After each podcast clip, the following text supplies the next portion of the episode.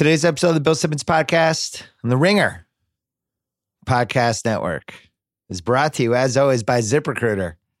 You know it's not smart? Not voting.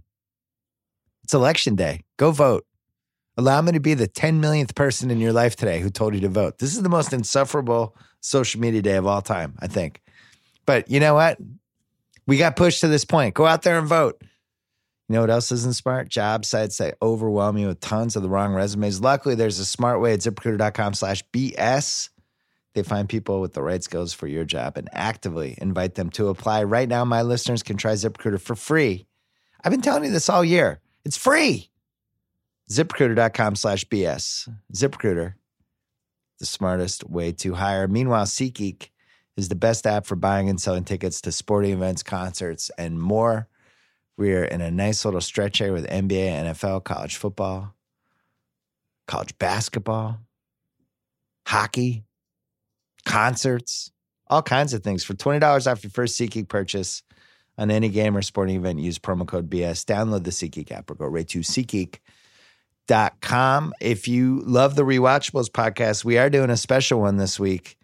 Be on the lookout for that. I don't want to spoil the movie, but let's just say it's appropriately appropriately themed for all the stakes of all the things going on this week. And if you haven't subscribed to the big picture yet, I would encourage you to do so. This podcast I'm about to do, call my buddy JackO. We're going to talk about the election and I'm going to rub the Red Sox World Series title on him. We're going to talk to my longtime friend and former colleague, Dan Klores, who directed the epic 20 hour basketball documentary basketball, a love story. It's on ESPN. It's on the ESPN Plus app. Um, it is intense. I'm in it. It's my dramatic return to ESPN, kind of. So we're talking to him, and then we are going to run an interview I did with Greg Kinnear. Uh, nephew Kyle's back, back from the world tour. You Alive. survived. Promised. Nothing. No incriminating videos. No, there's a there's a questionable picture where my eyes were closed, but I th- I don't think it's because I was drinking. It was right Okay. after the show. So the it's one fine. shining pod tour. You hit three cities, three cities, and they're Yeah. doing one more. Chicago sold Chicago, out this sold week. out. I hope you guys have fun. Yeah. Good luck running You the miss show. him? Did you cry when you left? No, it was time. It's time to go. It was time to go. That's a long time to be with Titus. in the car. Yeah. Titus about 72 hours. think you're right. Tate, you're right. You Tate might figured be that out. 96. Yeah, Tate, Tate was fine. Tate's got a way to. He leaves. He leaves off and comes back. You know, we're not sure where he went. The One Shining Pod, they're going to the two, the college basketball opener tonight, which this is going to be a cool season because of uh, Zion Mania, which is really starting to gain some steam, as well as about 100 different scandals. But they're going to record a podcast. Are they doing it tonight after the games? I told them they have to do it at some point. I think they'll Yeah. do it tonight after the games. Okay. So check out the One Shining podcast if you want to hear their reactions to all that stuff. And check out Titus's college basketball preview, which is on the ringer.com right now. All right. We're going to call JackO first. Pearl Jam.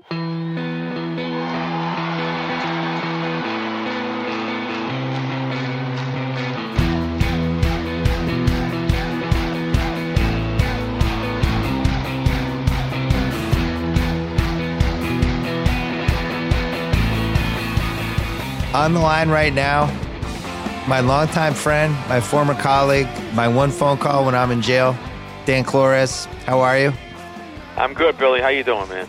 So, Basketball Love Story is on the ESPN Plus app. It's been running on ESPN in four hour blocks. The last one runs next week, 20 hours total. You and me and like seven other people are the biggest basketball fans alive.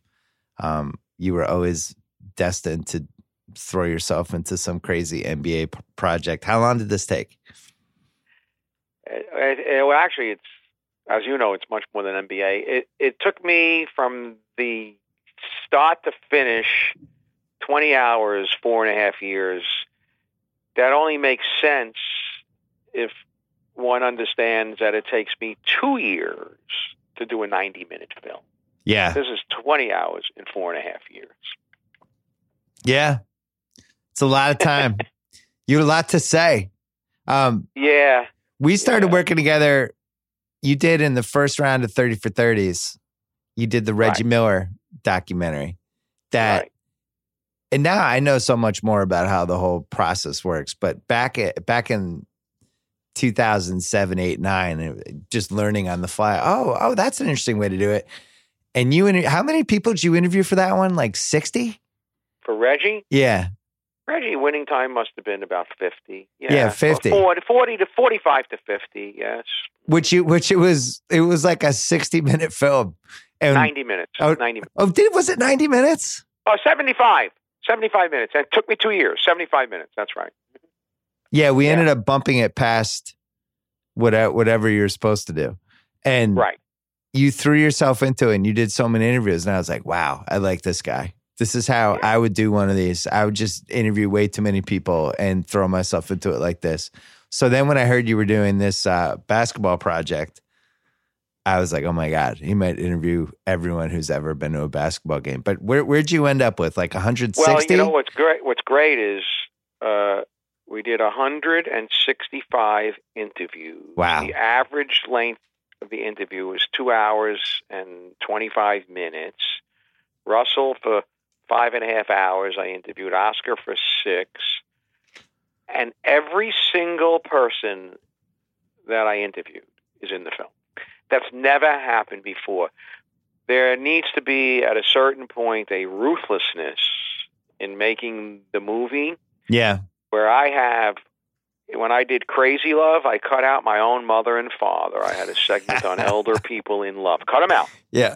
When I did The Boys of Second Street Park, I interviewed two Holocaust survivors. One was cut out. There's a ruthlessness to it. Every single person, because you don't want to be. You get, then the right thing to do is, I mean, when I did Ring of Fire, the Emil Griffith story, I had the absolute really pleasure, honor to interview Bud Schulberg Yeah. who was then about 90 years old, and had to cut him out of the movie. Who the hell am I to cut out Bud Schulberg? but I had to do it, and I was so. And you have to notify people. You can't have them come to a premiere or turn on, the, go to the movies or turn on the television and they think they're on it. They can't do. So I had to make up some excuse for Bud Schulberg that, you know, that that that the interview got screwed up because of the sound and light. yeah, the, the audio was off. Yeah, you uh you you were working on this for a few years and now how many people died that you interviewed that are in this film that are now no longer with us? Too many, too many people. Passed. Connie I- I- Hawkins. Uh, well, Moses. the first person I interviewed was Jack Ramsay because I knew he was ill, and I right. interviewed him for four hours in his home in Naples, Florida, and he sat for four hours and couldn't stand and was ingenious as you would expect. So he, uh, I dedicate the film to my own father, uh, who passed recently, and to uh, Ben Jobe, my dear, dear, dear friend, the great coach at HBCUs, and Ben passed a year and a half ago. Connie Hawkins, Mel Daniels, uh, Michael Goldberg, Moses. Dolph Schayes. Uh, it's why I didn't interview you because I didn't want to put that jinx on you. That's true. Not true. Not only did you interview me, not only am I the breakout star of the documentary, but it's my dramatic return to ESPN. I'm back, baby. Yeah, yeah. good luck to you. uh, yeah, I was I was very excited to to be in the Spurs one about the uh, the 2013 Game Six, which is still oh, you were great. Man. the most great. unbelievable non-Celtics basketball game that I've been to, and I still can't believe it. And I and I had like a 105 degree fever, and I still remember Did big you? chunks of it. Yeah, I was sick. I was super sick. The Oh, you finals know broke me down. Now that makes sense because when I come to you in that story, eh, you're hoarse. You're you're you're you're at that booth, right? Yeah, I'm in uh, afterwards. Yeah. Afterwards, you're hoarse. Your voice is hoarse, and you're red in the face. Yeah, I was really sick. I had to get like NBA doctors and stuff. My body just broke down. But I didn't know that, but Yeah. now it makes perfect sense. I thought that you were cheering and talk, or you were talking too much. You know, So- oh, you thought, or or that I was like uh, doing drugs or something. Yeah, I looked like Bradley no, no, Cooper in A Star Is Born. thought- oh, I didn't. I had no idea that you were sick. Man. So we we should mention before I forget, all of the interviews you did were uh, were condensed and orchestrated in a beautiful book that is an oral history um, that kind of weaves through, I don't know, 70, 80 years of basketball. It was edited by Jackie MacMullan and my old Grantland teammate, Rafe Bartholomew. Who And- you turned me on to? Yeah, he and, did a well, great not job. all of the interviews. There's an oral history book, of course, uh, called Basketball Love Story, and they did a great job. And it was a, it was a, a beautiful, beautiful pleasure to uh, select them and work with them, and because I never saw two people who didn't know one another work Yeah. more comfortably and openly and respectfully with each other. You know, there was a, never an issue, and they just did a great job. And there's probably a couple of more books coming out of the interviews. Good. Uh, you know, and and, you know, just like when you, I, I think I told you the other day in in the end of your book, you mentioned you gave me this idea. You you mentioned that uh, you did this book, but there are so many issues you didn't get to, and I'm Yeah. paraphrasing. You know, uh, uh, analytics and one and done, and NBA is a gigantic business. And I remember when I read your book, which I read twice. And by the way, it's the only book other than the uh, Halberstam book on Jack Ramsay Yeah. that I read in preparation for my research. Oh, I appreciate I read that. no other book, Thank you. nothing. And I was completely, I have to say this, preparation is so much of this. You can't walk into a room and not be completely prepared and think you know everything about who you're sitting with because trust is paramount, of course. Yeah. But but but but when you wrote that, I said to myself at the initial stage of planning, well, I have to get to these areas that Simmons was talking about, and I did. And most of them are actually like analytics and NCAA pay to play are coming up on November thirteenth. The last two last two episodes, my take on analytics and well, not my take, the take on analytics and and and the take on uh, NCAA. So you you you gave me those ideas, which I which I think is also much part of the process, don't you? We we learn from one another, don't you think that? Yeah, and I I think basketball changes so much decade to decade. You know, I wrote that book in 2009. Mhm. And think of all the stuff that's happened since then. I mean, I'd love to write a sequel. I just I, I don't know if my fingers work anymore. But I know you you. have Oh, by the way, you know who called me yesterday? And Who? I spoke to him for an hour, and he called me cold. You ready? yeah. Bob Cousy. The Coos. Yes. Start sharp as a tack still, apparently. Age Sharp as 90. a tack. Yeah. 90 years old. You know what? I'm 68, and he called me kid, so I love him. Oh, that's phenomenal. Yeah, but you think about this decade though, you know, since I wrote that book, we had the decision and now the player empowerment and everybody Mm-hmm. just jumping teams and kind of the millennial era and nobody's ever seems to be happy for more than two to three years. And Yeah. this is starting to feel like its own era. And this does Yeah. stuff that's happening now with Jimmy Butler in Minnesota yeah. Is uh, what would you call this era, though? That's an interesting. the player question. empowerment. It's the player empowerment era. It really yeah, is. it needs a catchy name, you know. Well, that's your job. You you come up with it. yeah, I don't know what it is. name. It's basically like the players have taken control of the league in every Yeah. way, and they are so they just have so much power. And I think a lot of it has to do with the social media and just their ability to reach people directly now. This is that's another thing that happened this decade is you have players don't need the media like they did. And even like Absolutely. I'm sure you had trouble. You know, you had LeBron James sit down for this, and there's a really good, Yeah. I'd say, 15 minute thing about the decision. That Yes. that was the first time I'd ever really heard him talk candidly about it. But Yeah. um, but Yeah. those play every player you went to, you have to go to the guy who controls their life, and then another. You, you know, it's a whole process. It's like trying to get the president right.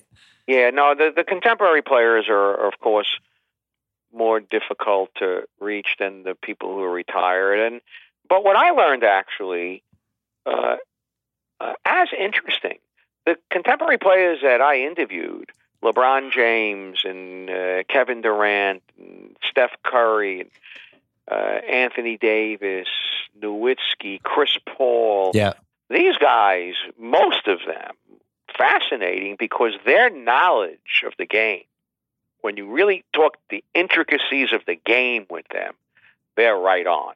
When you remove all the ego bullshit, right? right. And you start talking to them, you go back to that San Antonio Miami series, right? And all of a sudden, as you know, for like two or three possessions in the entire game three. All of a sudden, Popovich goes to a half court one three one, Right. and and you're talking about that stuff. That's great stuff. Or or the I have scenes called signature moves, and I'm talking to Kevin Durant is describing how he plays off the double team, and often feigns so a guy does come and double team him. That's great stuff. What knowledge of the game? Or LeBron, his signature move, in my view, going rim to rim and looking at the floor, as he says himself, as a NASCAR driver. I like that stuff. And you're right. Those guys, there's an appreciation of the previous generations that I think this generation has. I'm not sure the guys in the 80s had it. Um, the guys in the 90s definitely didn't have it. Well, I, I, I, don't want to generalize. I, I don't know enough. You know what? I'm going to generalize. That's part of what Yeah, I do. can No, I just Okay. feel like the guys in the 80s, they showed up and they had probably one player they idolized, but they didn't know about the history of the, you know, 30 years, 40 years of the NBA, stuff like that. The guys But- in the but- 90s but the just want to get is- paid. The history is one thing. I'm saying something different. I'm I'm talking about the appreciation of the depth of the game. When Chris Yeah, okay. Paul is when Chris Paul is talking about, and I think I know the game really well. I've coached the game for many many years. But when Chris Paul is talking about how he defends the two on one break, and he's the one, and asks me the question on camera, and therefore it's translated in the film. How does where does his hands belong when he's the one defending the two on one? Should he hold his hands high or should he just hold his hands low? And I'm sitting there saying, I'm 50 50 on my guess. And he explains he holds them high. So then they're going to have to make the pass low, and he could drop his hands and potentially get the steal. If he holds them low, they're going to throw the alley oop. That's great stuff. Mm. Yeah, That's these great stuff. these guys have Yeah. so much more intelligence now too. From the last, I, I would say it's probably the last fifteen years when, as the internet got better and better, and the ability for people to just cut, you know, Uh, all right, yeah, you're playing this team. Well, I know your favorite player in terms of IQ is J.R. Smith, so I kind of uh, I'm not I'm not sure I agree with you on that one, but but they they Come some of the guys really know the history of the game because of what you say. You know, they're looking Yeah. at it. Kevin Durant, he he sat he sat in the interview and and and he's talking about Bernard King. I don't think he was even born when Bernard King was around. Yeah. Well, I do wonder, like, if NBA TV and ESPN Classic, to a lesser degree, these guys grew up with just old games were on and YouTube and being able to be like, oh, I like Bernard King. I'm going to go on YouTube and watch him for 15 minutes. But- like in the 90s, you couldn't exactly do that. right, exactly right. But you know what it says also? It says that they were serious at an early age. Yeah. That's what it says. They were serious at an early age. And you know, the other day I see that Houston play Chicago, and and Carter, Wendell Carter, played for Chris Paul in the AAU. You know, and now they're playing against each other.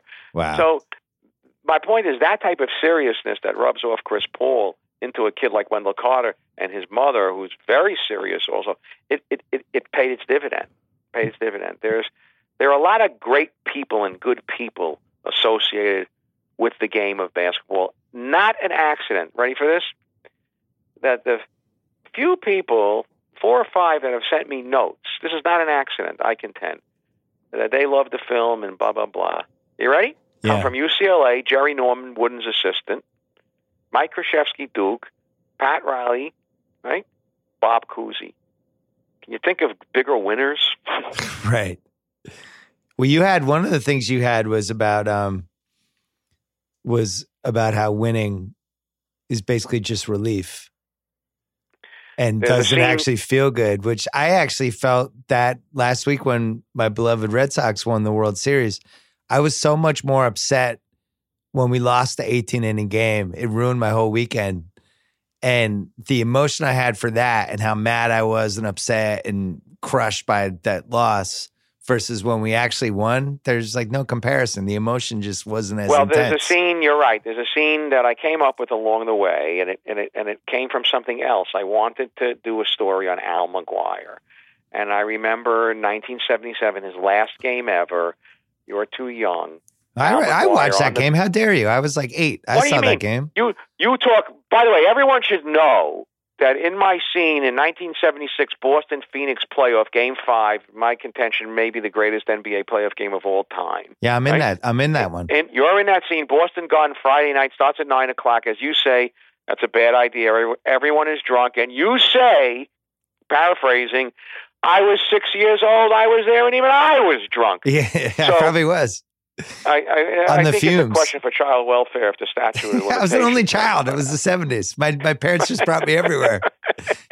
but but now I go to Al McGuire the next year, so you're seven years old, and he cries on the bench after he wins a national championship. yeah, It's announced as his last game ever.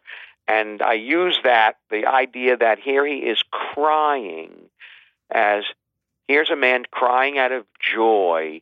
Now the idea is when a coach finally wins, not when Bill Simmons finally wins, do you find feel joy or relief? That's my way of telling the Al McGuire story. Then we cut to 20 coaches, all champions. They each express their attitude, and it's a great scene. And then I cut back to Al McGuire when uh, when when he when he when he passes away at a young age. And um, so that's do you feel joy or relief? You felt when the Red Sox just won. What do you feel? Relief or joy when they just won? relief. By the way, when Willie McCovey died a couple of days ago, I was a Giants fan. 1962. I'm 12 years old. He hits the line drive. Richardson stabs it. One nothing victory for the Yankees. Game seven, bottom of the ninth. When Willie McCovey passed the other day, it meant a lot to me, man. A lot to me. When I saw Bobby Richardson years ago at South Carolina, I was playing racquetball outside. He was the baseball coach. He walked by. I yelled at him. I, ter- I said, Bobby. He turned around and gave him the finger. That's it. I have Truth. this century. The the joy ones for me were when the Pats won their first Super Bowl, and when they won the the crazy Super Bowl when they stopped the Seahawks with the interception. That Yeah. I- it- uh, okay. we're just like you know, unequivocal, like going crazy. And then obviously the 04 Red Sox, um, game four, game five. After that, it was more like a life experience. There, there was no joy, no, you're just dead inside from the Yeah. emotion. You know, when sports goes too far and you're just, you become like a serial killer almost. You, you, you don't have the capacity to feel anymore. That's where I landed Yeah. in 04. Um, yeah. But, you know, coming up on the 13th, speaking of emotion, yeah. is a big, like, a lot of great stuff coming up, but it's the big um, Shaq, Kobe, Oh, Phil Jackson Uh-oh. scene. That's a 28 minute story where where Kobe and Shaq are really going after each other, and and there's great humor in it also. I find, but boy, they're not pulling any punches in that scene. Did you see that scene? I didn't see that one yet. Wait, Oh, but that's man. running this week, right? Yeah, on the 13th it runs, and and uh, but I I use that. Uh, oh, I mean, Shaq is like Shaq actually says, you know, like Phil Jackson told us to cool it down, and all of a sudden I cut to Jim Gray giving Kobe's uh, corporate line anti-Shaq, and Shaq says, "I called Kobe up right then and there. I said, when you come to practice, I'm going to kill you." He says it on camera, man. He also calls, you know, you know, and then Kobe says, "Yeah, I'm ready for you, man. I'm ready." And they had to call Brian Shaw to fly in from Denver to make sure he was in the locker room to break it up. well, those guys need to get their story straight because they Yeah. absolutely hated each other when they played. Yeah. And they hate each other after they were not teammates anymore. And then a few Yeah. years passed and then it became like, no, actually, we didn't hate each other. It's like, no, no, you hated each other. Just stop.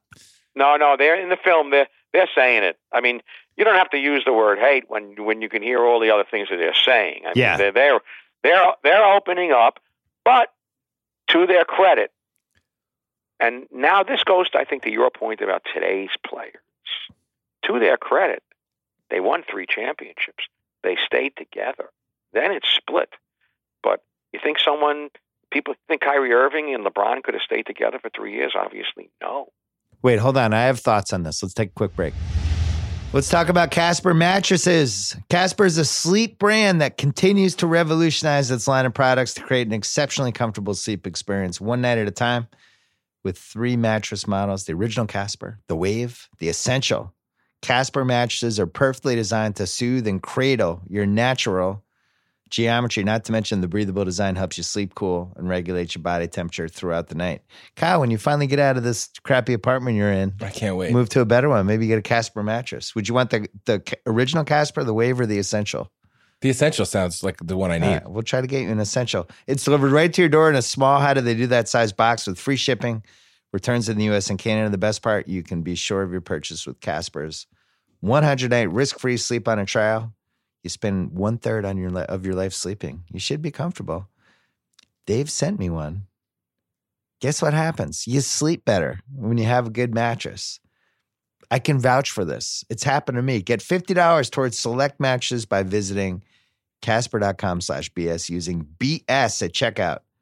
Casper.com slash BS. Offer code BS.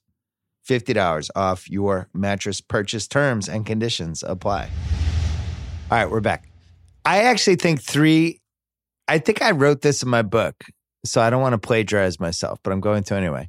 I think the over under for championships for those two guys together was like five and a half. I think they were way under. They, they, Shaq and Kobe ended up with three. Yes. And if you look at the way the decade was set up for them, Right. and just the fact that the league was pretty talent poor last decade compared to now, there's so much more talent right now, especially with like the under 27 guys, um, than there were in the 2000s for a variety of reasons. They really could have just kept winning. And I, I feel the same way now about the Warriors, where, you know, I think they're going to win again. And then it's going to become a question for Durant whether he just wants to be on a dynasty or not. But that team should win five or six straight. And, Well- you know, well, that's the over under for me.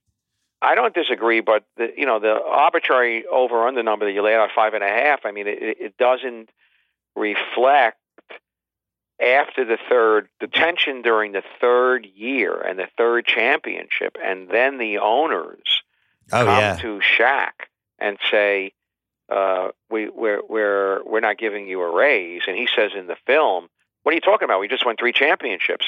And they say, "Well, well, we're sorry." And and apparently, Kobe had a lot to do with that decision. It was, "Well, we're going to keep one. If we've got to keep one, we're keeping the young stud." And Shaq says in the film, he didn't know about that. That he was going to be up in the marketplace until he heard it on the news. In fact, it's actually funny. He says, I was eating my Fruity Loops in the morning mixed with Cheerios when I when, when I heard that. So, but these are the things. I say Bob Cousy called yesterday. Players never left. Dynasties were built. By the way, Phil Jackson in the film, which I think is I don't agree with it at all. He says Popovich's teams were not a dynasty. He quotes Webster's on what a dynasty is. What do you think? San Antonio a dynasty or not? I wrote a column about this 10 years ago. I think there's a different different word than dynasty. Go ahead. So um I, I think I combined it with contender. They Mhm. were like a dynasty contender. It was like a di- dynatendersty or something. I, I made up some fake word for it. Not Yeah. quite a dynasty, but more like an Uber contender. yeah, Um, yeah, they had the 0203. Yeah. Um, they they won that season. Yeah. They really should have won in 04 or at least been in the finals and the Fisher shot just kind of kind of flung them out. But I think Right. that would that if they had won 3 in a row there, I have a problem when when a team can't even win back to back. Yeah. I feel like that's got to be at least part of a dynasty discussion. and and but but it goes to.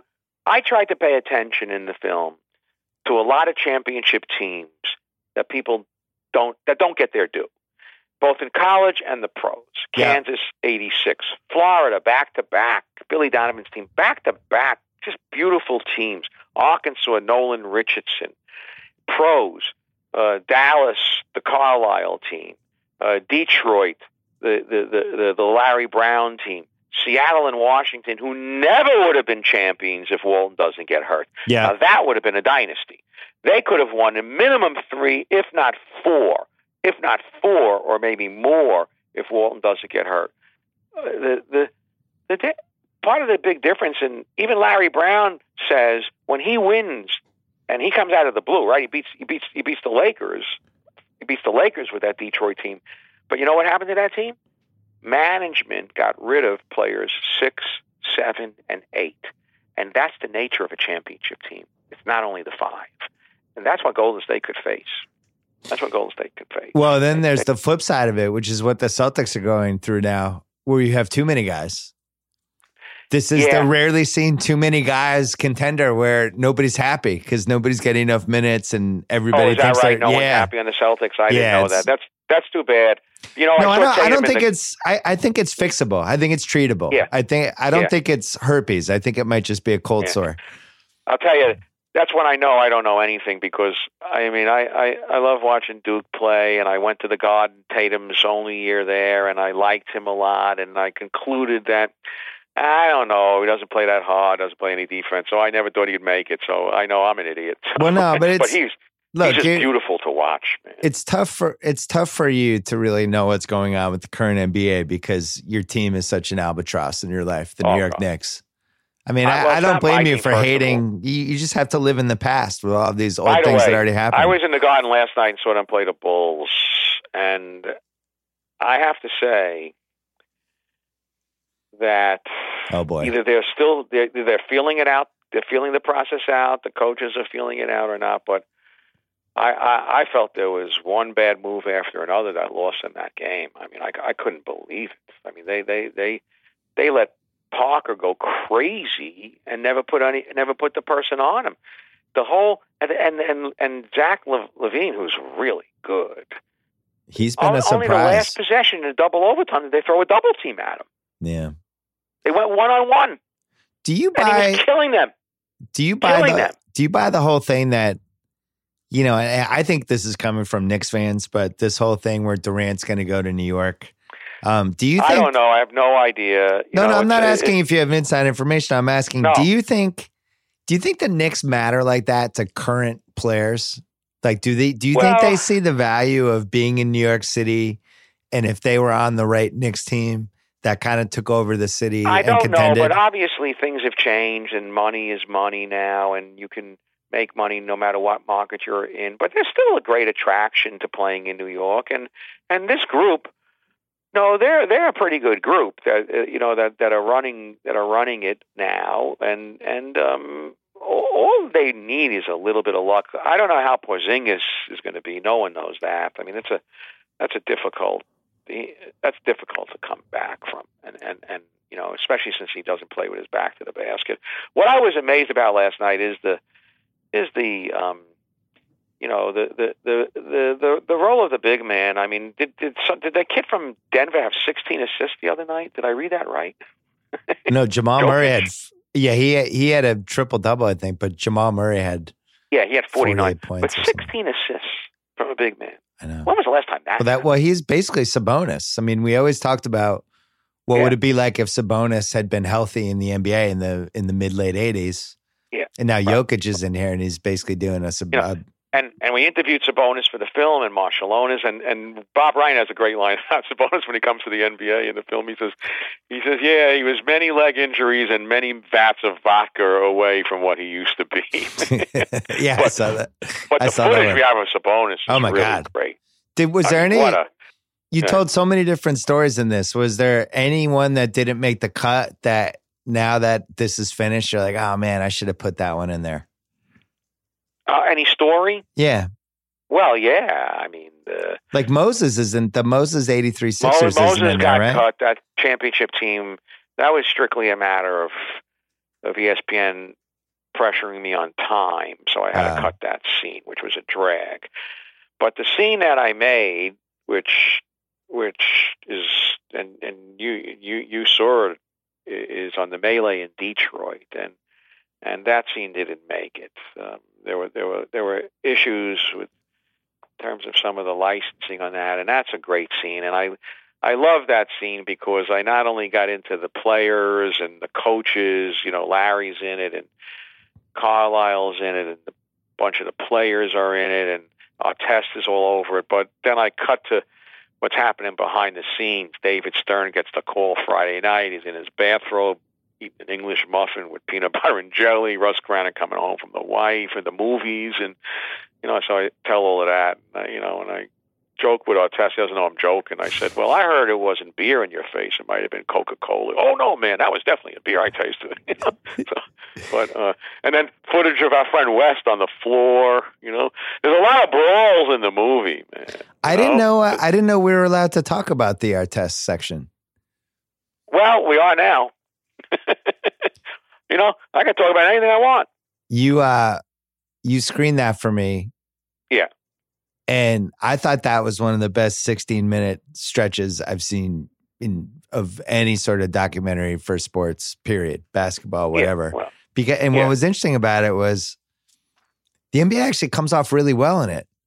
And you watch it and you go, Oh yeah, as awful as this incident was, it actually was ultimately a good thing. It led to all of these different things and it it really made the NBA kind of look at each other, look, everyone who runs the league look at each other and go, All right, what are we going to do? How do we fix this? How do we make sure Yeah. this doesn't happen again? And they did. Absolutely. It was it was fun making it. You know, look, you, you can't get everything that you want. I, Yeah. I, I have zero hard feelings.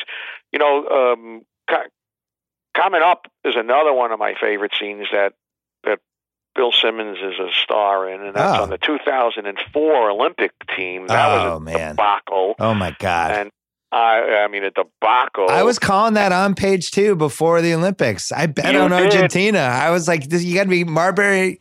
Who was it? You- Marbury and Francis for the point guards? What were they doing? no Marbury and Iverson. oh, were the Marbury and Iverson. That was even worse. even yeah. worse. Oh my God. And, And all the the young point kids were on it. Can you imagine the constraint? And, and and you got four rookies named LeBron James, Wade, Carmelo Anthony, and some and and and someone else. And Bo- I think Bosh. Was And Bosh on it? Some, yeah. Carmelo Anthony got his mother's call and wants to take him home. You know, Yeah. because he's not playing. I mean, what a and and but it led to. And this is where leadership comes. You know, people say, "Well, why is the NBA this way and baseball's not, football not?" My, my answer is pretty simple. It's leadership. It's leadership. I mean, like David Stern, uh, um, it, it, it was a brilliant leader. It's not an accident. You, you can't just say it was Bird and Magic coming into the NBA. If we didn't have the right leader there to understand how to maximize this and maximize uh, Michael Jordan and all of that, and know and understand marketing and understand globalism, and then and training Adam and Adam being and and Adam being Adam. I mean, I mean, brilliant in his own way, different type of personality, and that transition was was was effortless. That's leadership.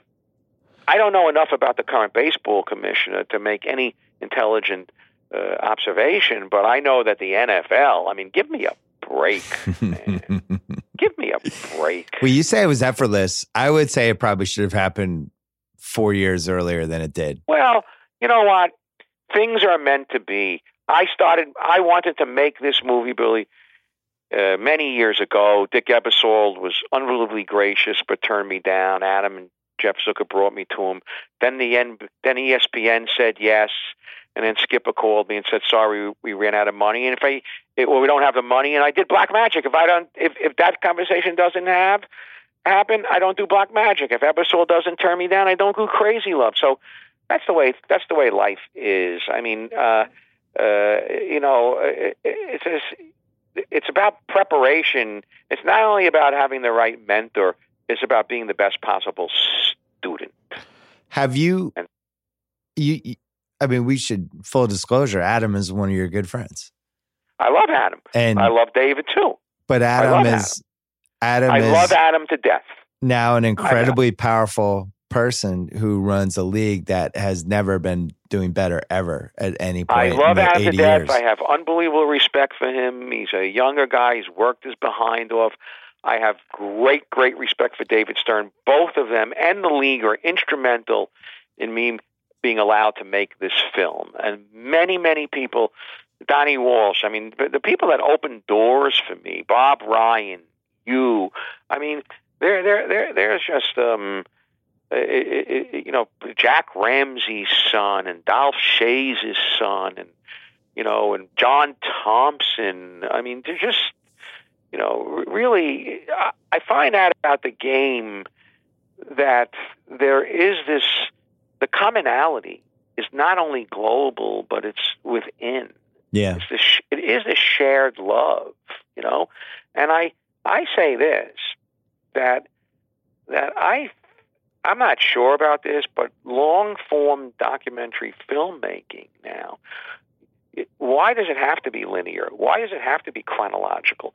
Why does it have to be viewed as a history? I did I didn't do that. You know, it's short stories. So you someone could come up that's infinitely smarter than me and do the same type of take on music or on comedy, right? Or on the theater or on dance. The same way. If I open this film with James Naismith, I'm snoring, but he comes up in the fourth scene. In the third story, PJ Carlesimo is getting choked by Sprewell. I chose to do it that way. Right. I chose to do it that way, man. Well, I brought up Adam because, you know, he's on a really good run right now, but you've known him for a lot of years. Is there an embarrassing story you can tell us about him? Is there a funny story? Is there some sort Yeah, of quirky Adam, Adam Silver. quirky, some sort of quirky something?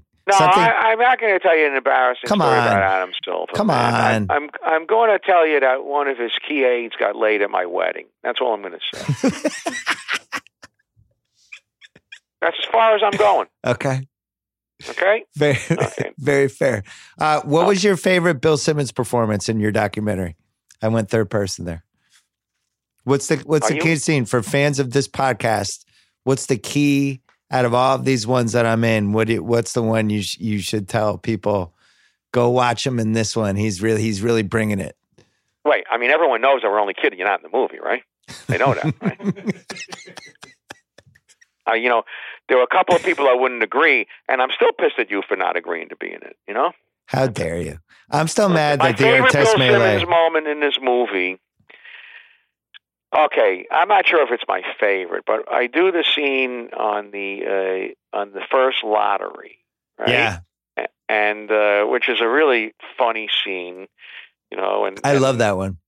And you're, of course, like you know, you're you're you you know, you call it the greatest magic trick you've ever seen. Don't know if it could ever be repeated in terms of the envelope Yeah, but Stern. that wasn't my favorite line. My favorite line from you was when when it turned up the Knicks and I come to you and you say, "So what? The Knicks got them. They suck anyway. They'll still beat them." That was funny.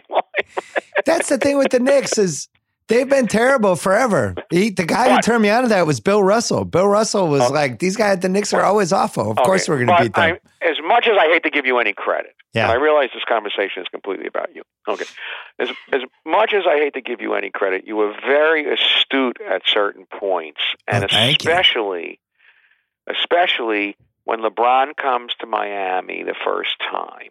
And that's what people don't understand. And you hit it on the head. I mean, you, you, you, you, you I think you called the dueling banjos.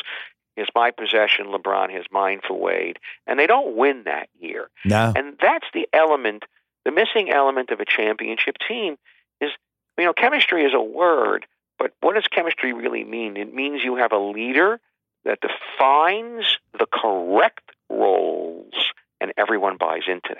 That's what it means. it wasn't until And- Wade got a little That's banged exactly where I was going. Yeah, that's it wasn't until Wade got hurt. People don't realize that Wade, and you say this, was the alpha dog in that relationship. Yeah, But when so, so LeBron, because of his personality, was psychologically looking for Wade, and at the same time, all the pressure on him. Oh, I'm LeBron. I got to do this myself.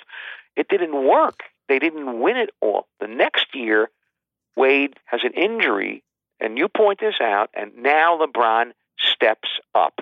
That's not a knock on anyone. That's how we all progress.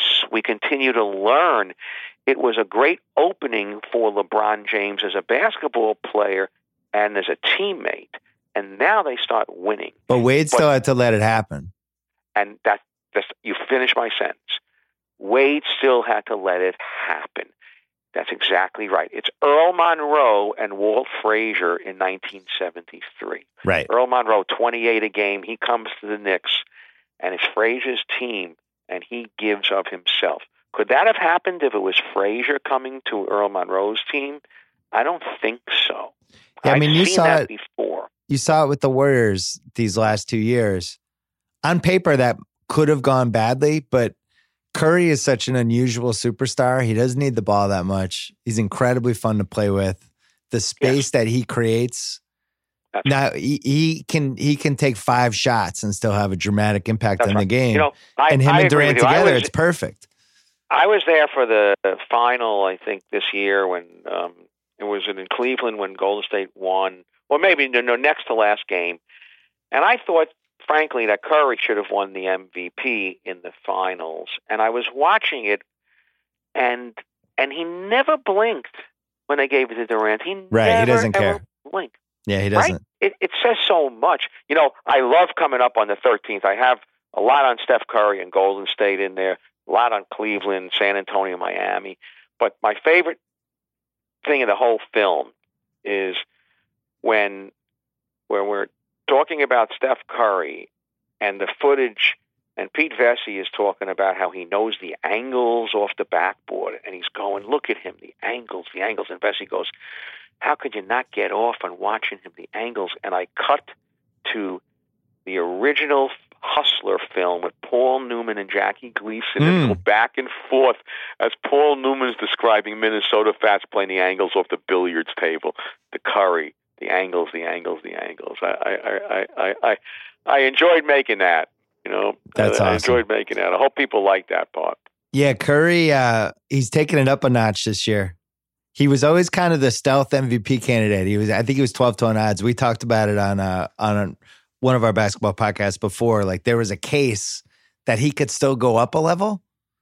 And it seems like he's actually going up a level, which, you I know, I you. wouldn't have bet on, but I um, agree with you. there's a chance he's going to be like a 55%, 50% three point shooter, 55% from the field, Oh. 90% free throw shooter. 50, 50, 55, 50, 90 is actually in play for him, which is insane. no, no. I mean, he It's insane.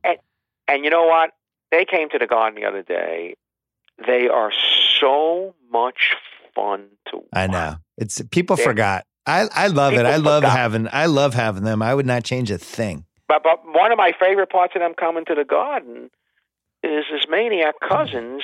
He's in plain clothes on the bench. He gets thrown out of the game. I know. I know. He gets a double T What a thrown what out of the game. what a loon.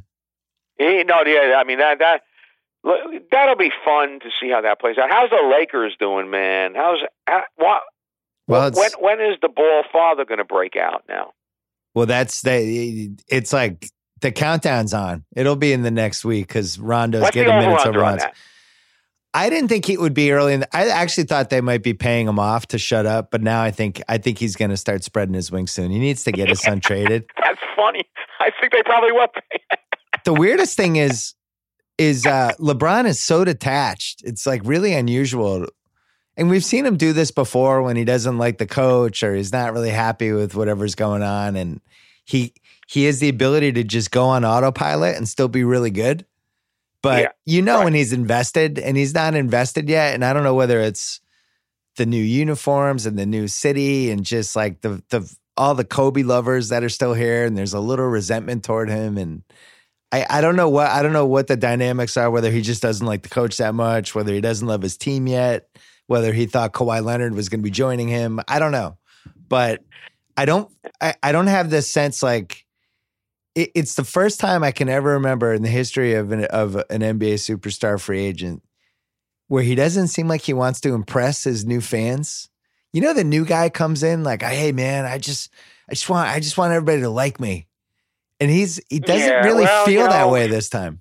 You know, I, I, I, I'm, I'm not sure I disagree. I mean, there seems to be a lot on his plate. You know, um, Yeah, it's a red flag. a lot on his plate. Uh, I, I thought actually Rondo getting thrown out and suspended was it for two games hurt that team because even though they lost one or two games, I thought Rondo was playing great. Yeah. yeah. That, that great. I'm not giving a. I mean, it's so freaking early. It's I- too early. Yeah, That's right. and they have a lot of young players, and LeBron's got to figure out. He's got, to you know, Yeah. he's got to process everyone's info into his chess computer. and his too early. That's right. And I think Tyson Chandler. I mean, look, he's older and all of that, but you know what? He'll throw an elbow in someone's face, man. You know, Right. they don't have that, man. You know, he'll he'll smack you, and that's good for that team. Yeah. It's gonna be a fun season. All right, so Dan Klores' documentary, Basketball Love Story. It is available, the entire thing. You can watch any of it on the ESPN Plus app, but ESPN's been running it a lot. The last batch is running Tuesday night, November 13th, right? Right. And then Four uh, hours. And then it's just it's on all the time. And the and the cool thing about this, and why I think it's going to have such a long shelf life on ESPN, and we saw this with some of the thirty for thirties that you can kind of jump in at any time. Like, oh, that part's coming up. Ah, I'll watch this twenty minutes. The way you design this, it's all ten to fifteen to twenty minute kind of stories. You can jump in at any time, and and that's it. They're digestible. So I think that I could see this being on ESPN for years and years. And I hope it is because I really liked it. And I, I'm not done watching it, by the way, because you made it 20 freaking hours. 20 hours, baby. And my Bill Simmons over under, I think that should be a contest that if I'm setting the over under in terms of minutes for you in a 20 hour film, I want the audience to understand this as uh, 18 and a half. For those people who get the over, Yeah. right? ESPN is who bet correctly on this. The Yeah. correct betting date is November 12th. They bet they bet it and get it right. ESPN is is is doing a taco burger for every single person. That's not true. right. We can't say that. I uh, look. I should have been in every segment. I actually feel like I didn't get the ball enough. I didn't get enough shots off. I had a great. I had a great usage rate for my time. I had, I had good stats. Very proud of my box score in this documentary. Uh, All right. Dan Klores, congratulations on this. Thanks All for right, coming man. on. Thanks, Don't forget to check out the book too on Amazon if you're looking for a Christmas That's gift. right. Thanks. Okay. Bye. Let's talk about G Suite, a suite of cloud based productivity tools that includes Gmail, Docs, Slide, Sheets, and Drive. I use all of those things. These tools improve your work life, both in terms of your experience and the outputs you create. Hence, their new campaign, Make It with G Suite. You know, when you have 20 identical versions of a document labeled final and no clue which is the latest, well, you make another version and name that one Final Final, right? I mean, I have documents called Final, Final, Final, Final, Final. With G Suite by Google Cloud, a range of work apps like Gmail, Docs, and Slides let you make real time updates to the same document without having to keep track of version after version of a product. And since all the tools are cloud based, your whole team can access the same document and work on the same page at the same time. To find out more about G Suite's productivity tools, visit gsuite.com. Make it with G Suite by Google Cloud. All right, on the line right now, my buddy JackO. It is election day. We're taping this. It is 11:06 a.m. Pacific time. Lord knows how today is going to play out. All I know is it's already the most annoying day in the history of social media. Johnny, has has everyone in your life that you've ever met told you to vote today, or what? they have. They have. I'm just thankful for the countless veterans who came before us who died for the right of people to post pictures of themselves with I voted stickers on Facebook. It really made it all worthwhile. I was excited that Tony from the challenge, who's been, I think, kicked out of at least one challenge for bad behavior and is just a general train wreck. Uh, Mhm. he was telling me to vote on my Instagram today. So it was great. It was great. I don't think it's official until CT threatens your life unless you vote. Then- That's what the then- challenge should done. You have to vote or I'm going to kick your ass. right. I'll pepper your sauce or whatever. There's a little podcast BS report throwback. Um, yeah, What- that's good. I, I love it when all these celebrities that you know get engaged on election day and tell people to vote. It really, really does my heart good. Where does this rank for you on the all time most action packed midterms? Is this number one? Best No. midterms ever? No, no. Okay. This is this is way down the list. I mean, every election, politicians come out and say this is you know the most important election of your life, but I really don't feel like this one is the most important one in my life. In, in Connecticut, here we're voting for a governor, which you know will have some impact on our state, significant impact on our state. But I can't really say that I'm all that ginned up for that either. Um, so no, I, I'd say this one ranks a little lower down on the scale for me. What? I don't think there's Uh, going to be any great earth-shaking changes. I mean, I think the conventional wisdom is that the Democrats will take the House and the Republicans will keep the Senate, and maybe even increase their majority in the Senate. Um, so I don't know that it'll be all that earth-shattering. you know, you've you've been on this. I've been doing this podcast eleven years. You're Republican, um, Yeah. conservative, Yes. And the last two years have been last two plus years have been trying for you. Where do you? Where three do you, years, really. Last three years. Yeah. Where do you fit in now?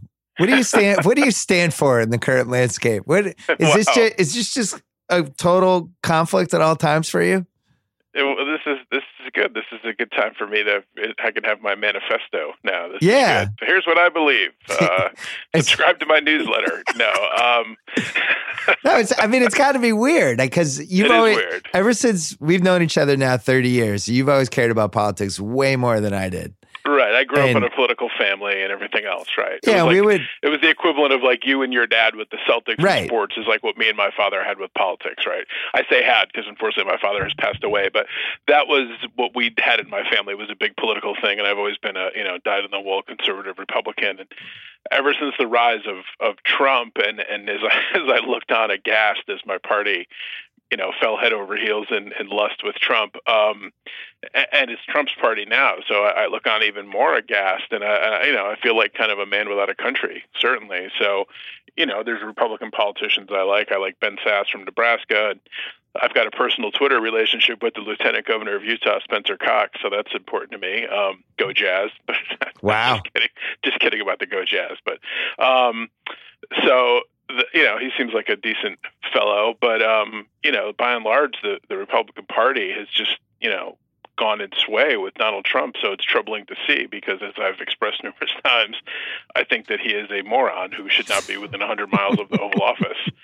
So, um, yeah, it's it's weird. It's it's it's an odd odd feeling, and I certainly, you know, I mean, the, the Democratic Party is is still not my home, and I disagree with them vehemently on any number of subjects. So, uh, any number of issues. So I can't really say like I'm rooting for them, and and you know, I'm not really rooting for these Trump Republicans because that, you know that only gives further voice to to Trump and and you know validates his his thoughts such as they are and his position. So I can't really say as I'm rooting for that. I mean, you know, I've, I've sort of been focused on local elections, and there's a couple of people I know that are running for office locally, and I'm rooting for them to win, and you know, rooting for certain things in local elections. But on a national scale, it's like, you know, I used to get a lot more ginned up, and you know, there'd be like political debates at work and everything. Now, eh, there used to be political debates, and now I just sort of, uh, you know, keep my head down quietly because uh, it's crazy out there.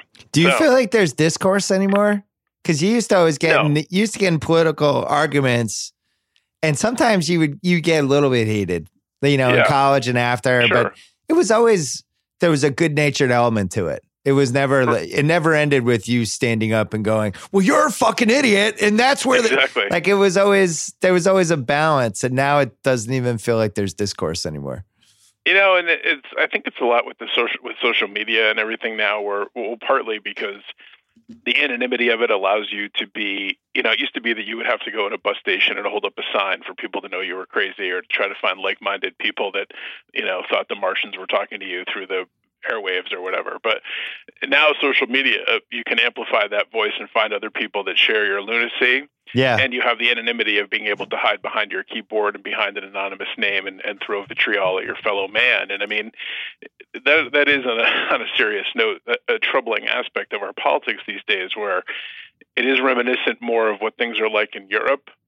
Where you, Europe, you have like these sort of like ver it's very tribal and and people. There's a lot more political violence, or or be it anywhere else around the world. And America had always, you know, mercifully been uh, away from that by and large. Now people are going to send me, you know, 85,000 Twitter tweets now about political violence throughout history. And I'm not saying we were, we have been completely immune to it, but by and large, we've avoided the the you know violent street clashes that you've seen in other places. And now it seems like that's where we're headed, and we've become ever more tribal. And it's you know, end of the day, it was like, well, we're all Americans.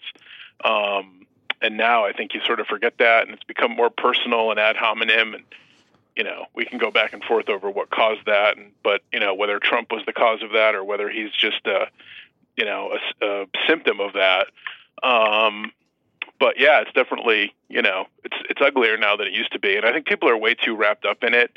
You know, it used to be that you could be involved in politics, and well, that's important, your civic duty and what have you. But now you know, be it the absence of religion in American life or what have you, but people have sort of like taken it almost as their own religion and and and and treated it as such, where it has like a level of importance, where people are like living and dying, and you know, I don't know if I can get out of bed now based on what happens with this election. It's like at the end of the day, it's not really going to impact you all that much.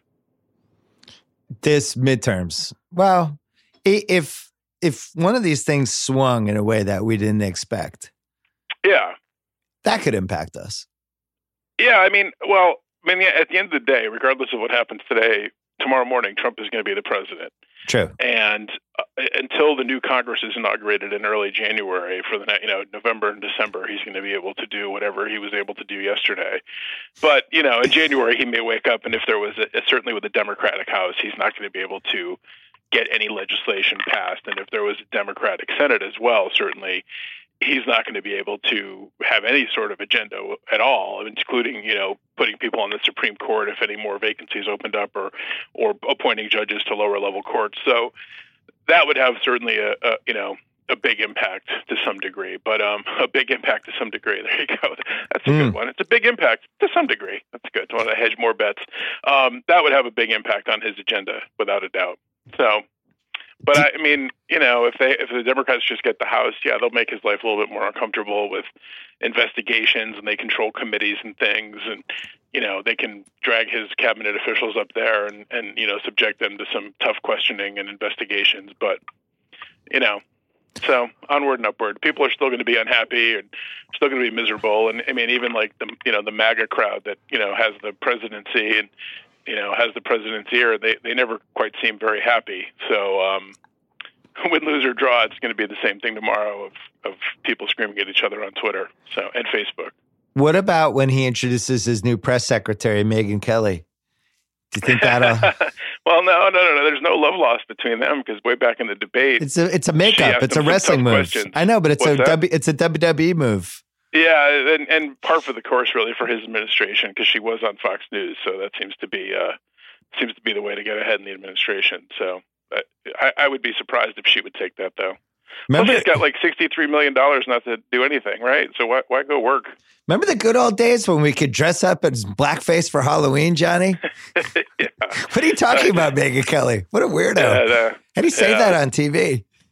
yeah, no, it's not great. Rough times.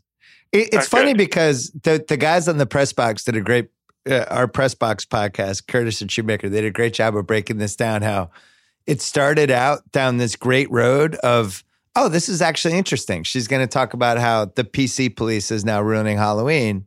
Right. This is actually a good angle. I'm excited to see how she sells this. And then the car just hits the guardrail at about 80 miles an hour. It's like, Yeah. oh, look at that car. It's flying on. Oh, no. Oh, God. And that was it. I mean, you should, having been on TV long enough, you should know that like you shouldn't. It, not only should you not open a can of worms, you, you shouldn't even like go to the room where the can of worms is stored. Right. And, like, don't even go near it. Just don't touch it. Uh, And as you say, there may have been a good point in there somewhere, but you just can't. You It just was- can't do that. It was heading Trump. toward an interesting place. Uh, yeah, you just can't.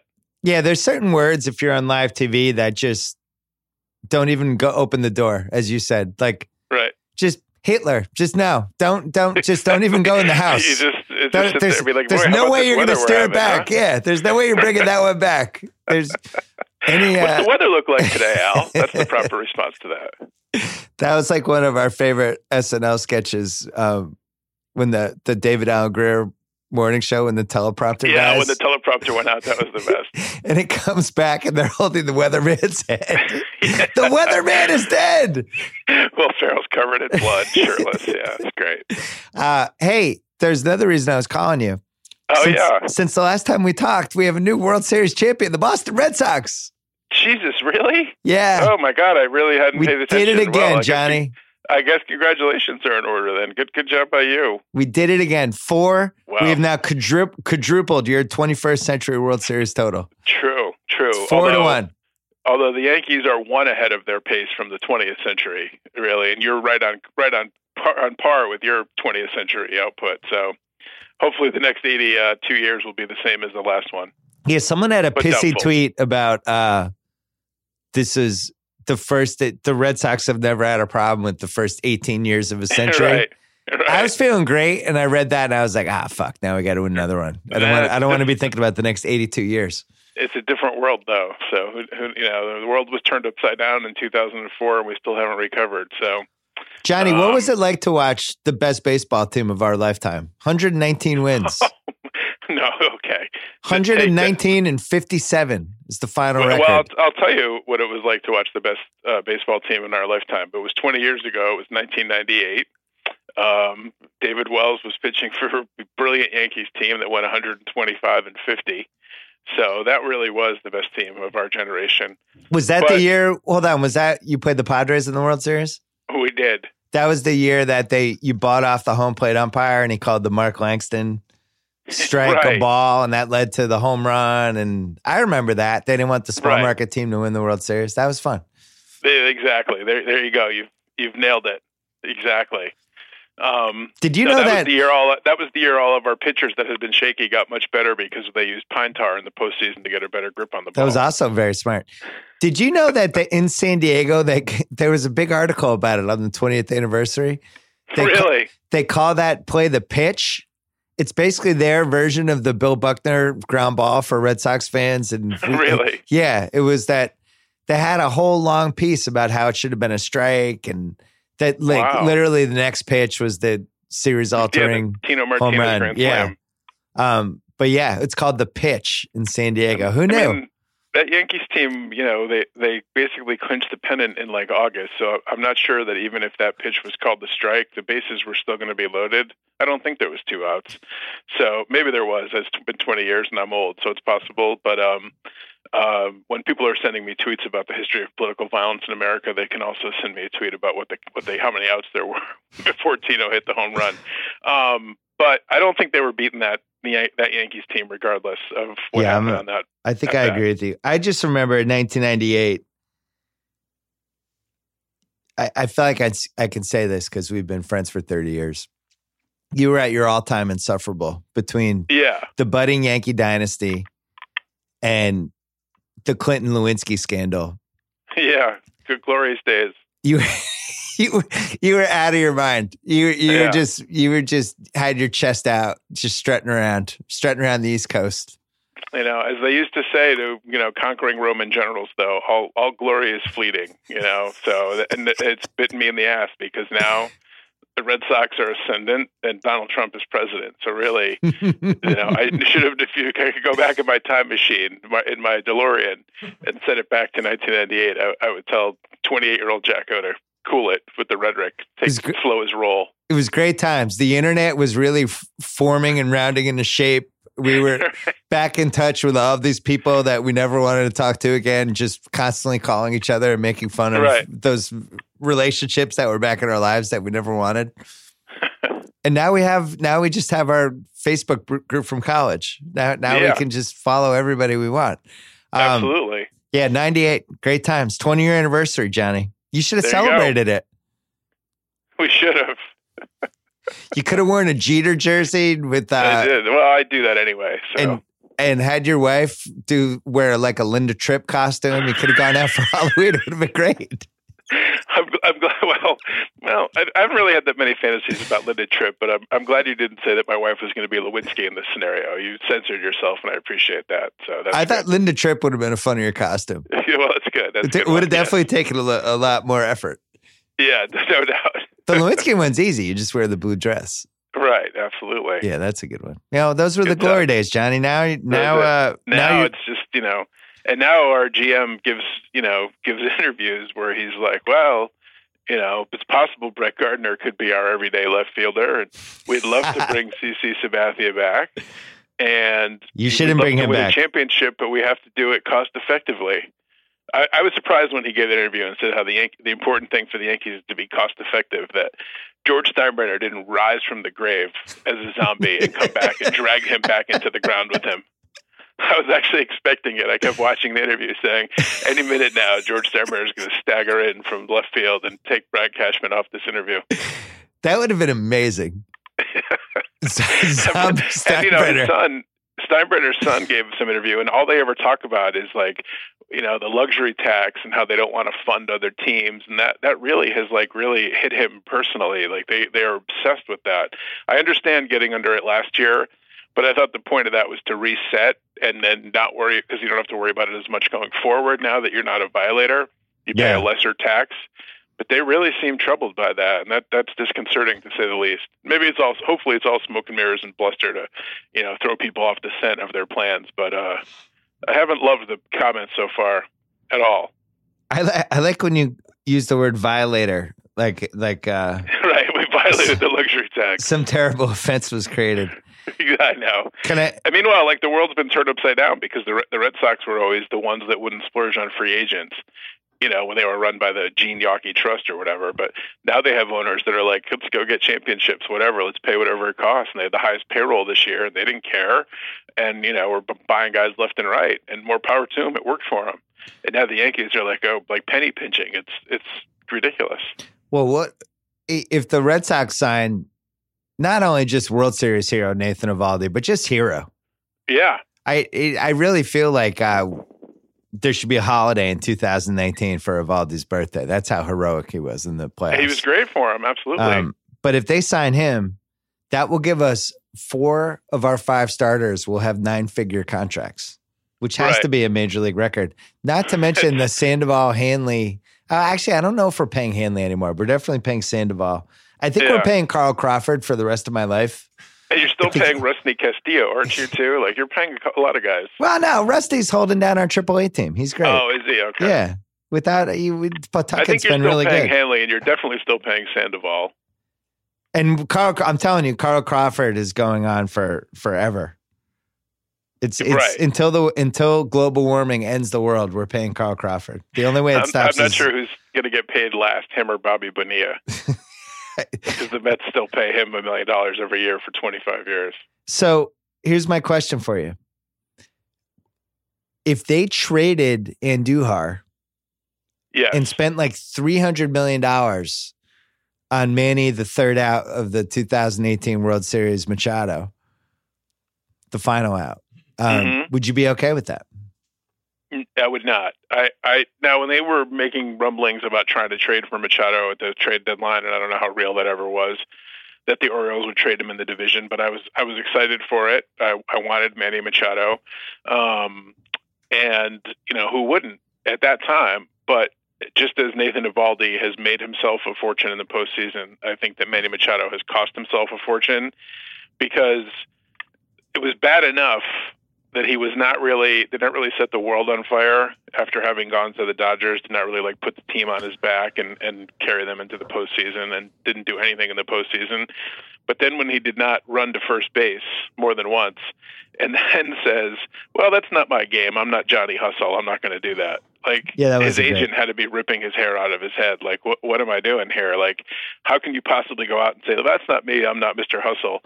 And the notion of that going to New York and having that on the back page every day when he, you know, stands there and admires a home uh, what he thinks is a home run and it's a long out or it ends up being a single instead of a double because he was watching it, they're going to eat him alive.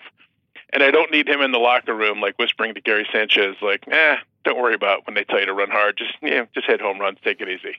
You know, being a mentor to Gary Sanchez. I, I don't love that thought either. I felt like And- we could get him out. The, the couple, and then he had the couple dirty plays too, where he tried to spike Yeah. Somebody on the Brewers at first, and then he did it to Pearce for the Red Sox. I mean, that's all we need because that's obviously reminiscent of the A Rod with Bronson Arroyo back in '04, which I still get gifts sent to me about. So um, I, I just don't need it. I, I just don't need that in my life, and I'll take so much grief. I just no, I'm, I'm good. Well, I'll tell you, uh, he would add some spice to the Yankees Red Sox rivalry because the Red Sox fans Yeah, Red Sox detest him. him. We were yelling at him game one and game two at shortstop, trying to get him to look at us. He's he's not a crowd favorite in Fenway. I'll tell you that much. Um, no, What if he signed Bryce was Harper? that you and Dame? Was that you and Damon and Ben Affleck, your your buddies, your Boston crew? no, we didn't. We didn't yell at Manny and the Dodgers. No. no, we didn't. They say hi. Did Um, you say, "Hey Manny, how do you like them apples?" Anything like that when you finally won it? oh, you're so adorable. Hey Manny, we just won the World Series. How you like them apples? Huh? He, No, you didn't do that. he should. Matt Damon should have done that. Hey, Manny, you think you're better than me? Who the fuck are you? Count up four rings, four. That was my favorite story of all time ever told on the BS podcast when Matt Damon told the story about going through Boston with Robin Yeah. Williams, and Boston people called going, Mark? "Hey, Mark." Classic. We could have predicted that, that one. was funny. What about Bryce Harper? Well, I, I tell you, I was I was a little intrigued by Bryce Mm, Harper. Here we go. I like I, was, I, I know he did not have the best year. I know he has some. He's a little bit of a head case as well. Has some shortcomings, but he's left-handed, which the Yankees Yes. desperately need a left-handed bat. That short porch in right field, you know, he was when they played at Yankee Stadium a few years ago. He was like genuflecting at Mickey Mantle's retired number. Yeah. I- so pardon me, and, and I think he's probably an upgrade in left field to Brett Gardner. Call me crazy, and I Mm. like Brett Gardner. He was a fine Yankee, but he's 36 years old and he hit 236 last year. I, I think Bryce Harper might be a slight upgrade. So I was, I am a little intrigued by that. I'll admit.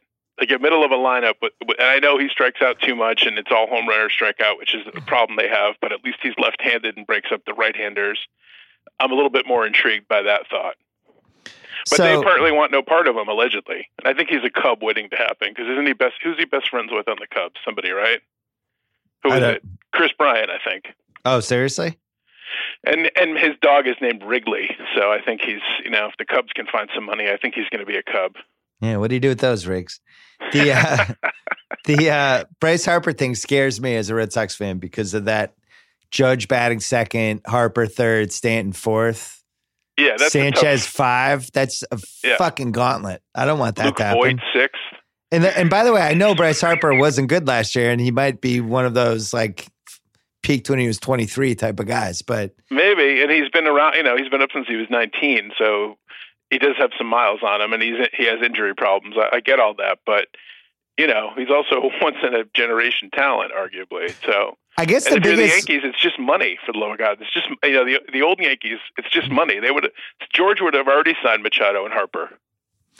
well, it should be a concern that the national fans would drive him to the airport and make sure he got on the plane. That's a problem, right? They watch him day in and day out, and they're Yeah. all ready to drive him to the airport. The one I was hoping the Yankees would splurge on is this Patrick Corbin, the guy who's on Arizona. Yeah, Great stats, lefty, yeah. makes a ton of sense. But Right. I love the whole let's grab the small market guy who's got great Right. stats and let's throw him into the fire in, in New York. Please do that. You know, I, he's a big. You know, he's a Yankees fan. Yeah, He, great. uh, Bring he- him in. Bring in Patrick as- Corbin. The whole family grew up Yankee fans, and I was excited about that. And then I talked to a, a guy that his daughter plays on my daughter's basketball team at a basketball meeting last night, and he's a Yankee fan, and we were talking, and I said, you know, Corbin, his whole family's Yankee fans, and this guy did not want to sign him because of that, because he thought it put too much pressure on him. Because he's like, you know, when you play for your favorite team, it's gonna be he's gonna be trying too hard. And I was like, that's a good point, actually. That scared me off Patrick. Yeah, Corbin. let's do it. Spend three hundred million on him. I Today think there was rumors that they were talking to the Indians about uh about Kluber and Carrasco, and then I also saw What? that the uh yeah about either Corey Kluber and or Carrasco, and um that they were apparently the Mariners are going to blow it up, signing Ooh. Robinson Cano to a two hundred seventy five million dollar contract. That didn't work out. Wow, I can't believe it. Who who could Um, have saw that so- coming? So if they blow it up and they were taking offers on Paxton, that would be good too. The Yankees, I'd like the Yankees to sign Happ. If they go out and get Corbin and then get Kluber or Paxton, that'd be pretty good. You know, you throw them in with Severino and Tanaka. One I'd guy- be happy with that. One guy I like is is, and I unfortunately I think he's going to get overpaid. But I think I like Dallas Keuchel because Yeah, he's done it in the past. I, I had him on my fantasy team the last two years. He was definitely up and down, but I do think he's the type of pitcher that is going to age well. Like he's one of those guys. Like if the Yankees got him, my plus gut instinct. Ball, he's a ground ball pitcher, which is what you want at Yankee Stadium. right? He freaking owns the Yankees. That'd be addition by subtraction, just getting him off the Astros. Yeah, my gut instinct, if you sign Keuchel, would be like, oh shit, I could totally see him jumping a level on the Yankees and being that like crafty lefty that you've had forever. You know, I'd like let him keep his beard too. I kind of like the Civil War look. yeah. What do you think? I, did that? Are you allowed to have beards in the Yankees? I thought you had. to You are not. No. Yeah. Uh, I heard. No. Aaron, I heard Aaron Boone was watching some really good how to how to manage a baseball team YouTube clips. Well, you can't hurt. I, w- I would recommend that. That's good. That's good. We're, yeah, we're bringing him back in with Larry Rothschild. The pitching staff regresses under Larry Rothschild, but let's give him one more shot. Why not? the one you definitely have to upgrade the CC spot. It's tough, man. Yeah. When you when you're in the same division as the greatest baseball team of all time, it's tough. What do you Uh, do? know, Everyone's coming juggernaut. back. A budding juggernaut, and we're like a you know small market penny pinching team, just trying to get by with rookies and retreads. Best we can do. Yeah, it's if only I was praying. money to That I. I was there's a guy at work who's a Red Sox fan, and I was like, "Hey, does JD Martinez have an opt out after this year?" But it's only after the second year. I was disappointed. Do you have a? Do you want to apologize, or do you have any last words for David Price, who you've maligned on this podcast over and over again? Uh, congratulations on discovering pine tar. It's really turned things around. Oh wow, come on! I have to give kudos to you on this because you were like David Price's family did not have as much faith in him. I was the only did. one. I was in his corner the whole were time. like, and your father after Game Two of the Yankees divi- eh, Red Sox divisional series, your father was like castigating you on Twitter he was. For eh, for giving Price a back rub, as he put it. he undermined me. And and he really should be apologizing to you as a fellow Red Sox fan because you were the last guy. Like years ago, you were like, "Give me all your David Price stock," and you you wrote out the volatility of the market, and it paid off in the end for you. I watch a lot of Red Sox, and I like the way he was throwing the last couple months. He was hitting like 95 and his his record was really good. And then that first Yankee game, everybody just freaked out and was ready to like, you know, send him to Cuba on, on a one-way ticket for a political asylum.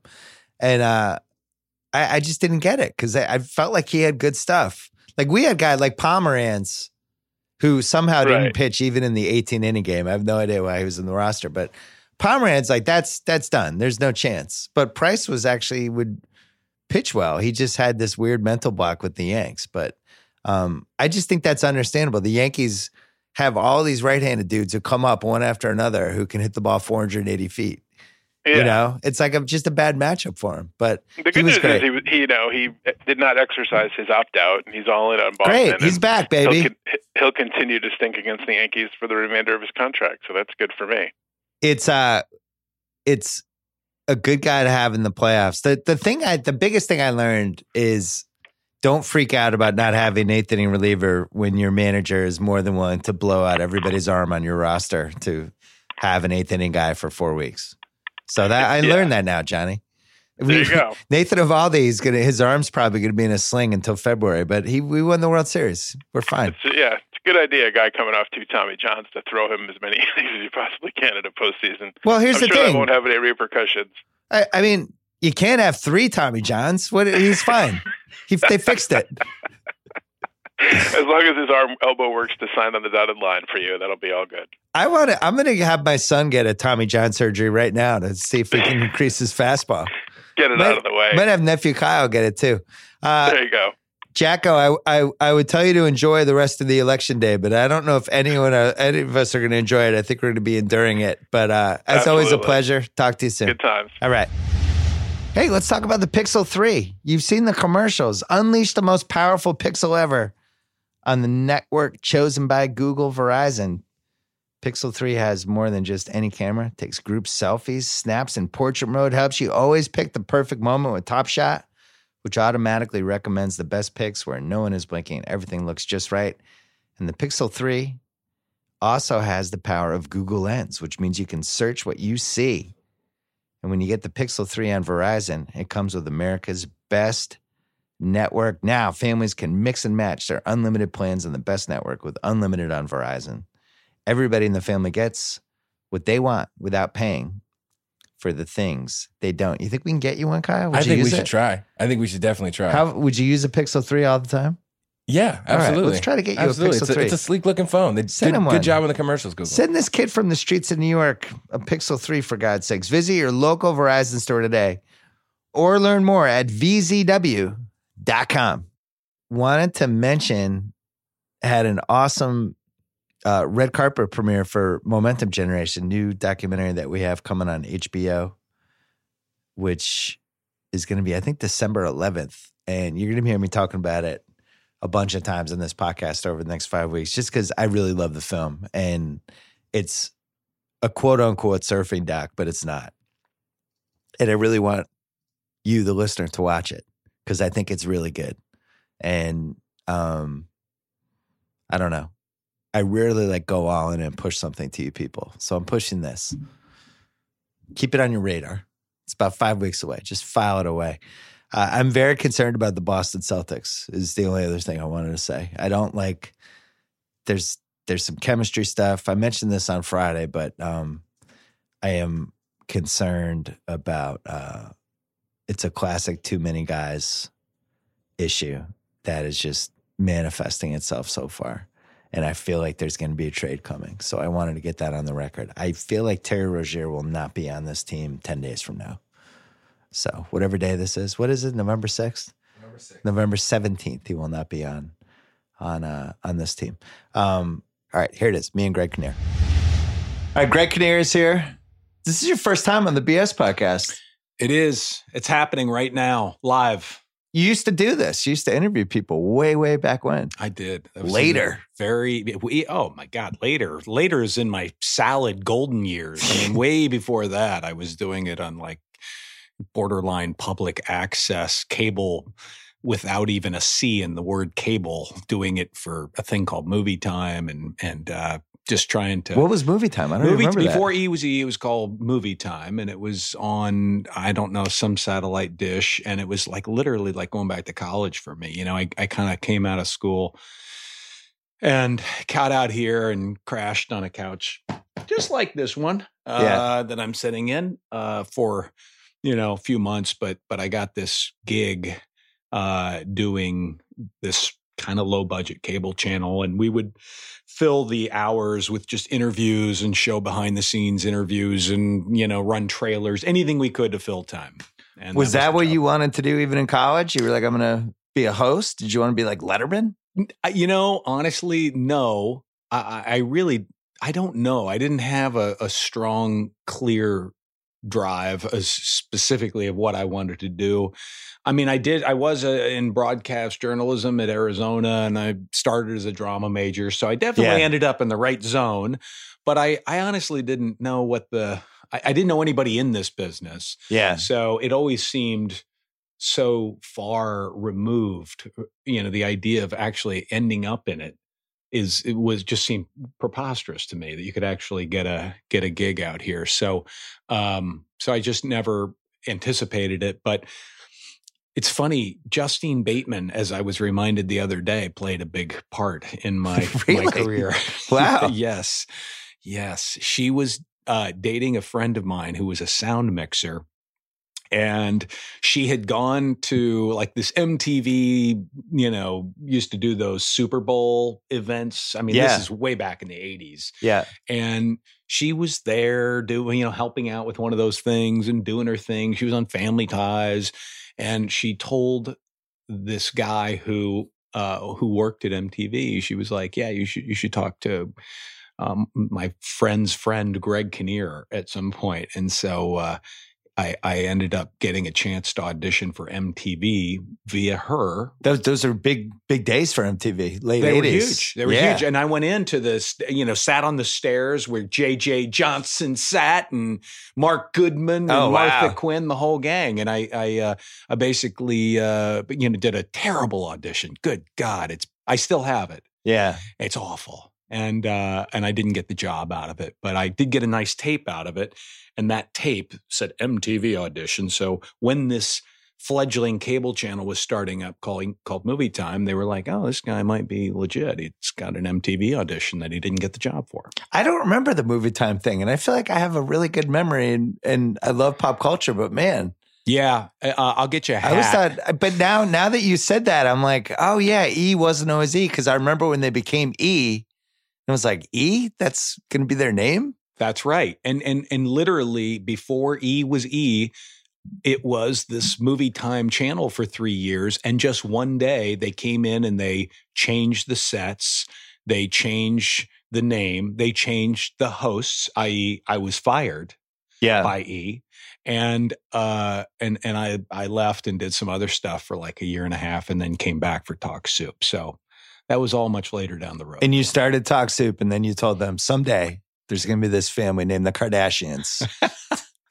and they're going to blow up the valley. them. Keep your eye. Just watch this family. I know they're little girls now, but they're going to save your channel. Yes, yes, exactly. I saw it in my crystal soup bowl. Talk Soup was, I mean, it's funny now because it's basically the internet. right. We're talking 1991. I think so. 91, 90. Well, no, 92. I think we went on the air with it 92, January 1st. And and I was on it 92, 93, 94. And what, what was like the prototype for that?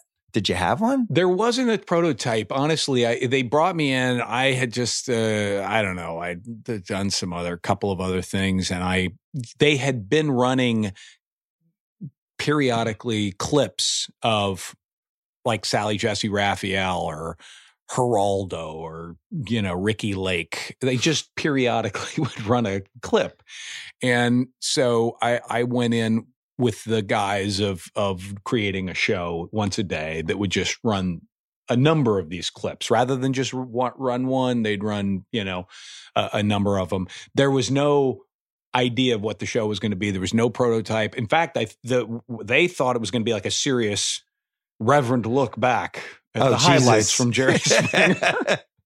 and we all got in there, and I don't think they knew we were on the air for like two years, but we just kind of started running. I remember you know, watching in college. I, I graduated in college in 92, but we were like, this is great. What is this? I, guy's, I guy's just making fun of all these terrible shows. I love this. And and it's so funny. I mean, even now, I, I people know that show. They know the history of it. I didn't know that people knew it. It just Yeah. there, there was no internet, so there was no you couldn't like see how your Twitter response was, or there was no way to gauge it. We started to get a rating. I think we at one point, my producer Eileen Graham came in and said, "We got a one this weekend," which in that world on E at that time was unbelievable and they were uh you know it, was- it and we got a lot of mail as well so I, I started to realize towards not until like the third year you know before i left that people were actually seeing it out there but i didn't know we had an audience i just thought we were just kind of in a little echo chamber screwing around I remember that. And then Comedy Central, whatever it was called back then, was running the SNL reruns. right And those were like the two kind of, oh, this is great. I'll just kill some time and watch this show. Yeah. But, you know, going backwards, like the, I'm going to say it's like 87, 88, those, the crazy talk show started to take off. The Morton Downey Jr., maybe that was even 86, but Morton when Downey Jr. he's just yelling at Nazis and, and it's like, what is going on? And they, and those shows were like massively successful. Yeah. And then that kind of led into the early 90s when nobody was really making fun of them publicly, but everyone was making fun of them who watched them. yeah And then it tapped into that. But I really feel like it was like a pre internet, you know, the internet comes in, message boards start coming in 93, 94, 95. And then the internet, people start getting email. But this was kind of existing pre all of that. It's so true. Yeah. And Morton Downey Jr., you're so right. I just remember him like, you know, he'd, he'd always have a cigarette in his mouth and it would always invariably kick somebody off. Get out of Yeah, here. he's such a Get bully. out of Yeah. You know, it's great. it's amazing Donald Trump didn't have one of those shows. Yeah. He probably that could have- tried. that could have happened. That could have happened. Actually, he would have, you know, he would have fit in that. I, I think, I'm trying to think some of the crazier ones. My Morton Downey Jr., that's a Richard Bey. Yeah. Uh, Was Montel Williams on back then? Yeah, he yes, was on there. was. Yes, he was. I feel like I'm missing like a really good one, and it's oh Jenny Jones. Jenny Jones. was was Wendy O. Williams wasn't on back then though? No, No. no, no. So you had all these people and they were just watching these shows, cutting VCR tapes, VHS tapes, that's right. and you were trying to figure out which ones and then you're screening it. I mean, it'd be so much easier to do it now, the internet. It would be much easier to do it today. it's almost like the clips. internet saved us. Uh, uh, no, it was it was crazy how convoluted it was. I I just come in in the morning, and we basically taped the show, but we did it sort of live. We, we once we started, we just didn't stop, and we just let it go, whatever it was. It'd drive me crazy if we stopped. And we had a technical issue here and there, but but not a lot. And and in the morning, I'd go in and I'd uh, there's this nice guy I'd like line up. He'd say, "Well, here's what we got," and we'd sit there and he'd show me, you know, probably twelve or thirteen different potential nominees. Yeah. We only had time for about nine or 10, and we just kind of say, okay, let's do this, this, this, this. we kind of thought, hey, why don't we do like, we, we had like different gags and stupid things that we'd come up with on the fly. And then, uh, and, and then, uh, you know, then we uh, sit down and do the show. I feel like that show, Dennis Miller and Weekend Update, it was it was the first kind of Ah, people, yeah, people kind of wise asses, Yeah. which is basically where we ended up with the internet. We're just people Yeah. being wise asses about anything. But it was You're not I- blaming me for all this, are you? No, I think I think you should take credit. I think this is great. but I remember when you left, it was like devastating. Yeah. And then you were in this great situation where everyone who followed you were like, "Yeah, but he's not Greg Kinnear." It's like they could have followed you with Eddie Murphy in 1984. Like, well, you know, but Greg. Yeah. So you do that later show, right? As the kind of, I mean, that was basically now we have podcasts, Right. but back then we had these kind of long form interview shows that people were doing that really kept going all through the 90s and then i think in the 2000s started to flame out as a gimmick but um you did that for two years they still do later, They don't s- they? yeah they still do them but it's now you have to like make them you have to kind of catch the viewer's eye a little bit Oh, more for sure. you Oh, can't just be like hey two people are talking Yeah, exactly. three cameras I know, I know. Well, listen, I took over that show from uh, Bob Costas. yeah and- he loved that uh, show and he was quite good at it. And and by the way, they did it without an audience, which was always my big regret. I got over to NBC and they were like, "Oh, we got to put you in front of an audience and have you walk out," and I was just. I, it felt completely wrong. oh you didn't want to do that I didn't. I didn't like. I didn't like walking. I even tried to say, "Why don't I just sit here? I'll just sit here and we'll just start the show. You know, we can have the audience, but anything but the walkout. We had the whole walkout deal, and I just, I don't know, just the whole thing felt like it felt very. uh it, even for me at that time, it just felt like a formula that had been, you know, Had been beaten done. to death, and and we weren't going to do it as well. But the idea of having a one-on-one interview with somebody and kind of talking to them, you know, rather than moving them down the couch after seven minutes, that appealed to me. yeah On some nights, it depended who the guest yeah was. it's tough the booking every night is Oh. Well, we a lot of times we just pilfer whoever you know Jay Leno had down at the end of the Right. you know the other stage. We just grab whoever. whoever you we literally could grabbed the Yeah, stop yeah. and then you left to become an actor. Yeah. Which I remember being like just flabbergasted by. It's like, what? Yeah. He's gonna act? I thought this guy was gonna be like a like a Letterman type. Now he's gonna be in movies? Makes no sense. And you that was something you always wanted to do.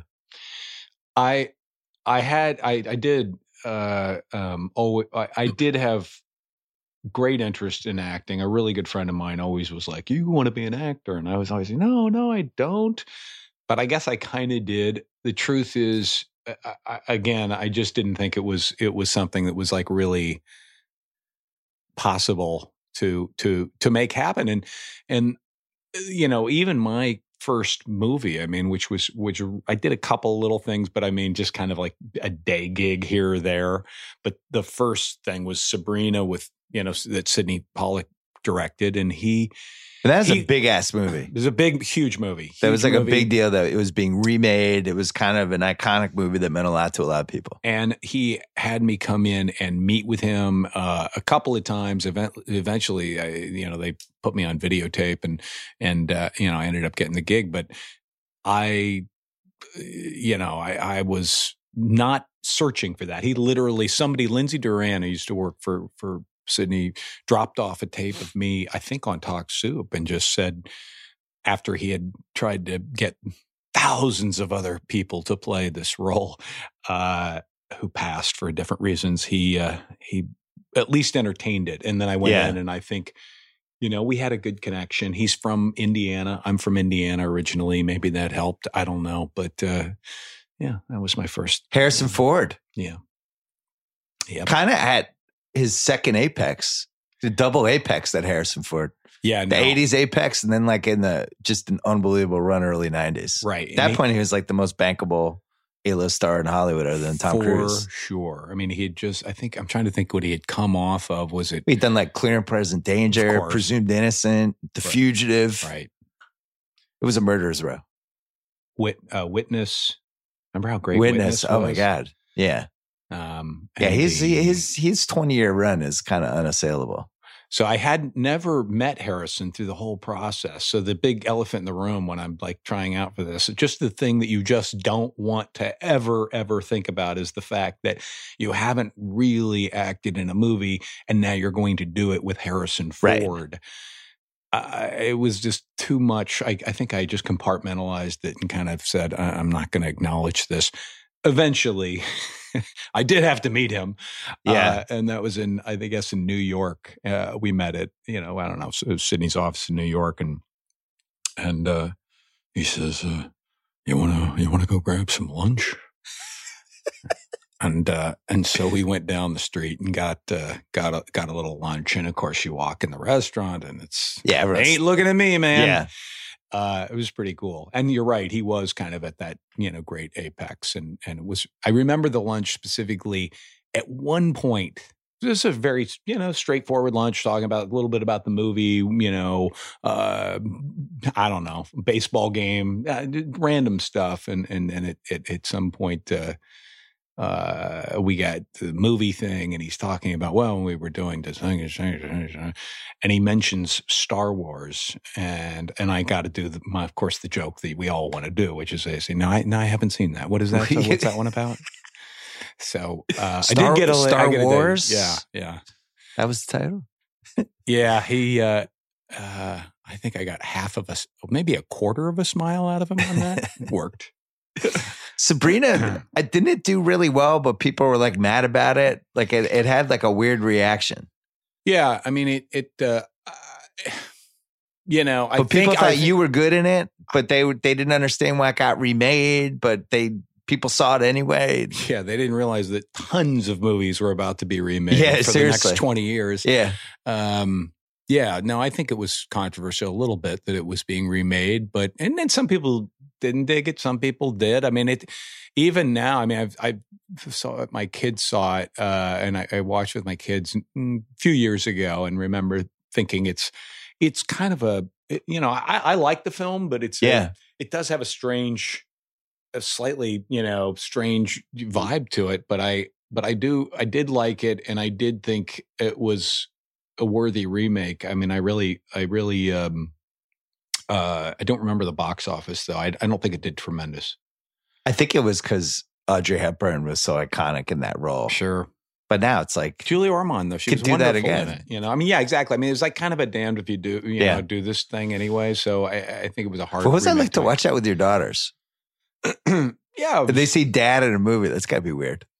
Yeah, they don't like to watch dad in movies. I can tell you that. That's that's the general takeaway that, Yeah. that I uh, I've experienced is that it's strange for them, and and they haven't seen me in a lot of stuff, you know. Um, so I I don't I I'm not I'm not pushing me around the house. So uh, it's it's we're at a nice neutral place where Hopefully, never they see know what I do, but they're not that keen on watching it. Yeah, hopefully, we'll never see autofocus. Just tell them, tell them just no, never, Yeah, don't ever watch that one. Doesn't happen.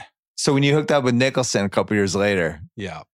and he was another guy, you know, Yeah. one of the all timers, Yes. and that was a really big movie for him because he had, you know, he hadn't had kind of a movie where it was like, oh my god, Jack Nicholson's amazing in a few years, and Yeah. that became kind of the signature middle aged Jack Nicholson movie. Man, I, I just read, remember reading the script and thinking, "Oh my gosh, this this is really an incredible script. This is just going to be an incredible movie. I'm never going to get it." And Jack playing this role is going to be one of the great things to watch at some point when I pay my eight dollars like everyone else to go Yeah. to the movie theater and watch him and you know whoever got to play my role and Helen in this movie because uh, you know you just knew that he was going to crush it and he does. It's such a well acted, well written movie. Yeah. It's weird. Some parts of it hasn't aged well, you know, because I think Do you think? yeah, because Some the, parts of as good as it gets don't, don't age well. well or haven't aged well? culturally. Yeah, that like he's you know he's gay bashing him for the first hour plus of the movie, Right. and when you watch it now under the current lens, you're like, oh man, come on, dude. right. But in the moment, it was kind of like, oh, he's he's a crank, but we know he's going to come around. But then you see it in the 2018 lens, and it's a Haven't seen it in a while. That's a, probably a fair point, but uh, I don't know. I, I just, I mean, I'm interested to see it with that idea in mind. I, I it But the thing is, is- different. I we talk about this. We do a podcast called The Rewatchables about going backwards and legislating content. It's like, look, it was 1997 or 1996, whatever it was. It was just like it's the way it was. That's the way it Um, was. And he's so good in that movie. I still the one thing with that, him and Helen Hunt getting together, the age difference. You, it is a tiny bit of a leap of faith, but then you think like, well, I, I take a leap of faith in every movie, so this is like a very tiny one. I mean, in this town, I, if you live here true. and you're like looking at that and worried about the age difference, I, I, I mean, I, I don't, I don't see it myself. I was always very comfortable with it, but yeah, there's a little bit of a of a span there. But I feel like I've seen that enough. Where What'd you learn from Nicholson? Were you studying him? Were you watching like Oh, little God. weird things he did? And front row seat, baby. It was great. Um, yeah, I, I don't know. I can't tell you specifically what I learned. I mean, hard working and you know took the work the the role incredibly seriously and uh, it was never easy. It was never easy for him. You know, Jim uh, Brooks did a you know, wonderful job with the movie, and and everyone cared a lot, and nothing was taken for granted. Not one moment. You know, the everybody was was constantly trying to make whatever it was better, and it's amazing because the script really is great, and yet you'd get in, and we would start with a scene, and I remember thinking, "This is horrible." This is Yeah. never going to work. and and then, you know, uh it would it was just trying to find it and it would get better and get honed and you know, Jim has an incredible ear and and it would just get better. big sports fan, that Jim Brooks. Yeah. See him at a lot of Clipper games. Yeah. He's a like a diehard, tortured Clipper fan. Yep. It's amazing he hasn't written the Clippers sports movie that the world needs. He'd be the perfect person to I write know, it. That would be he would do Come on, Jim a sports Brooks. movie. Well, he did have they had once didn't he have a sports movie? Thing with Paul Uh, Rudd and and Reese. He did, yeah, Yeah, she was a yeah. softball Yeah, player. yeah, yeah. I need the a Clippers. little bit touched need a Clippers sports. movie. Yeah, yeah, need a Clippers movie. So that movie went. That movie cleaned up at the Oscars, and you got nominated. It was one of those movies. It's just like, oh, that, um, that next person's going up. We were, the big movie that year was uh, was Titanic too. A lot of people don't remember that that was the other movie that was in the category, which was a It's a good year. little little feature length motion picture that uh, people remember. Yeah, was supposed to be a bust. Was supposed to be a bomb. They spent so much money. It's going to be the biggest bomb in Hollywood history. it is funny. Anytime that happens, half the time the movie ends up being really good, Right. and then the other time it really is a disaster. Yeah. But when you start hearing the buzz about, oh my God, this is go, Jesus, then it's like, oh yeah, this is actually a pretty good movie. Any buzz is good buzz, baby. When you know, good or bad, you know, it's like uh, maybe that's the message out of that. the the autofocus with Bob Crane hmm is one of the most disturbing, darkest kind of fascinating cable movies that comes on when you're flipping channels and it's like, oh yeah, this movie. Bob Crane. It's kind of hard to explain. You know, I'm in my late 40s. Like that, like the guy from Hogan Heroes. Um, Hogan's Heroes. Um, like that was like everybody knew who that was, you know, or like Mr. Brady or uh I don't know, the dad from My Three Sons. And there were like these 20 people that were just in your life and you just assumed they were perfectly normal. And he was not normal. He was the opposite. And when that stuff started to come out, it was absolutely flabbergasting. It's like, really? Bob Crane? I know. I remember hearing about it in in high school that some story. I, I think he had been. Maybe it was after he was murdered, uh, or, and had been murdered recently. So so there was a little, just a little buzz. I was in high school in Greece, by the way. So I'm in Yeah. I'm in a parking lot in Greece having this conversation. But somehow the Bob Bob Crane, yeah, I understand he was a you know he had kind of a he had a crazy.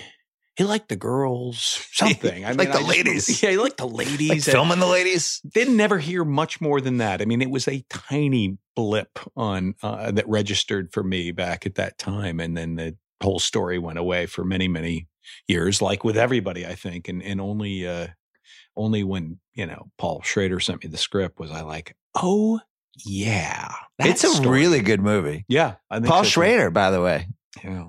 another legend. Yeah, I, I mean, it basically seems like his buddy killed him, but Yeah. he didn't get ever convicted for it, right? I nobody researched it better than than Schrader, and he he said it, there's no question if he had sat on that jury, he would have voted to con- convict Yeah. him. At the end of the day, they had botched the case badly enough, the Scottsdale Police Department, that of course they had to, um, you know, they had to let go of like some key evidence, but you know there was there was uh, you know it was all there and and very very clear. Yeah, one of the things that's cool about that movie is, um, it was that era where you became famous for the one thing, and then after that, you're just kind of chasing the fame that came with that one thing. But Yeah. it, each year becomes further and further away from thing, and it goes like deep into, you know, this weird post Hogan's Heroes career where Yeah. he's just like working in nightclubs, like Yeah. doing like patching things together, and it's just getting darker and darker. Yeah, it was a very uh it was a really well written script and I and I uh and I and I had the benefit of of you know Willem Dafoe playing um Oh, Carpy it's super creepy. who was so awesome and I was such a fan of his. So that was a just an added bonus but yeah, it gets it gets pretty far out there and we uh I, uh, you know there were part there was an element of the movie that seemed slightly it seemed was funny to me just i i, I Yeah. don't know how to because it's not really something you should laugh at i mean i definitely think this man had a problem and Oh, he did yeah. have an addiction that obviously but but i think sex addiction now is something that is probably in the public consciousness a little bit more and you can have a sober conversation about it but uh, you know, when I saw this thing, I mean, I don't, I don't remember what year we made it, but it was just, it just seemed like he, he what? You know, sex addiction and how, how, you know, Bob was creeping around outside of being in Hogan's Heroes, this kind of, you know, charming role that he plays, that he had this dark energy that was, was driving him. And there were moments within the script that had some really funny beats in it that I, that I liked. But ultimately it's a it's a drama and it is dark and it does kind of tip over into a different place. But you know there's there's just it's a lot of different colors in that movie and i i enjoyed it You made uh, Little Miss Sunshine in 06. Does a movie like that get made now? And if it gets made, what's the budget? I mean, it was considered kind of a low budget indie when you made it. Yeah. And now it's like, I love that movie. I wonder who's making that movie now. I talked to Matt. Matt Damon was on the pod a month ago and he was talking about how hard it was it was to get uh, the Casey Affleck movie they made, the Manchester by the Yeah. Sea. And he he was saying uh, like the 15 million to 70 million movie is just Got it. disappearing yeah unless somebody with a lot of clout gets behind it. I think Little Miss Sunshine's a good example. Like I don't know if that movie happens in 2018. it almost didn't happen when it happened because we we i remember uh abigail breslin who plays olive Yeah. kept, kept getting older jonathan dayton and valerie you know they're the directors they were like God, we got to make this movie this oh, there was girl, like a time limit on Well, they just were in love with her as Olive, and she Yeah. kept getting older yeah. uh, from when they originally kind of were were out trying to. You know, they were very close. They were on the one yard line a couple of times, and then it slipped away, and they just couldn't get the financing for it. And finally, one of the producers, uh, who at that point had just been a producer on it, uh, just said, you know, he was a he was a wealthy guy, and he just said, "Screw it, I'll write a check." And he wrote a check for seven million dollars to make Wow. the movie, and that's how it got made. We it wasn't sold. It didn't get any. It wasn't financially solvent in the sense that it, it didn't raise any money as a project. So he just said, "I'll do it," and turned out pretty well for him. Yeah, I was gonna say that was a nice check. and uh but you know listen that that doesn't happen uh very often for good reason because you know there's a thousand stories of of losing your money in uh any kind of you know movie investment uh for every one that hits but that one hit and it hit big and I I don't know if it would be made under normal circumstances. I mean, listen, the script was it was good. I remember reading it the first time when it was brought to me and thinking, yeah, yeah, that that be that'd be fun. I, I didn't knock me out of like it, as good as it gets was like I thought, wow, this is it was by the way, as good as it gets was originally called Old Friends. They changed the name, but Really? yeah.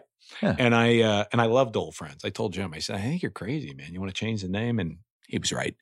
Um, but I that script was seemed really ready. It was just a thousand percent there for me when I read it. And and Little Miss Sunshine I thought was really good. I didn't think it was a bad script, but I I don't remember being knocked over by it until we got in and finally we're going to make the movie now and and we started doing some rehearsals and we all started to you know do it did a couple of read throughs of the script and all of a sudden it hit me i was like wow this thing is so great in every moment of it kind of works and the development of the story works and and then i realized how well it had been cast with everyone so uh but it was a it was a bit of a slow burn for me to kind of i'm slow anyway so well, I was going to say that was a good example of.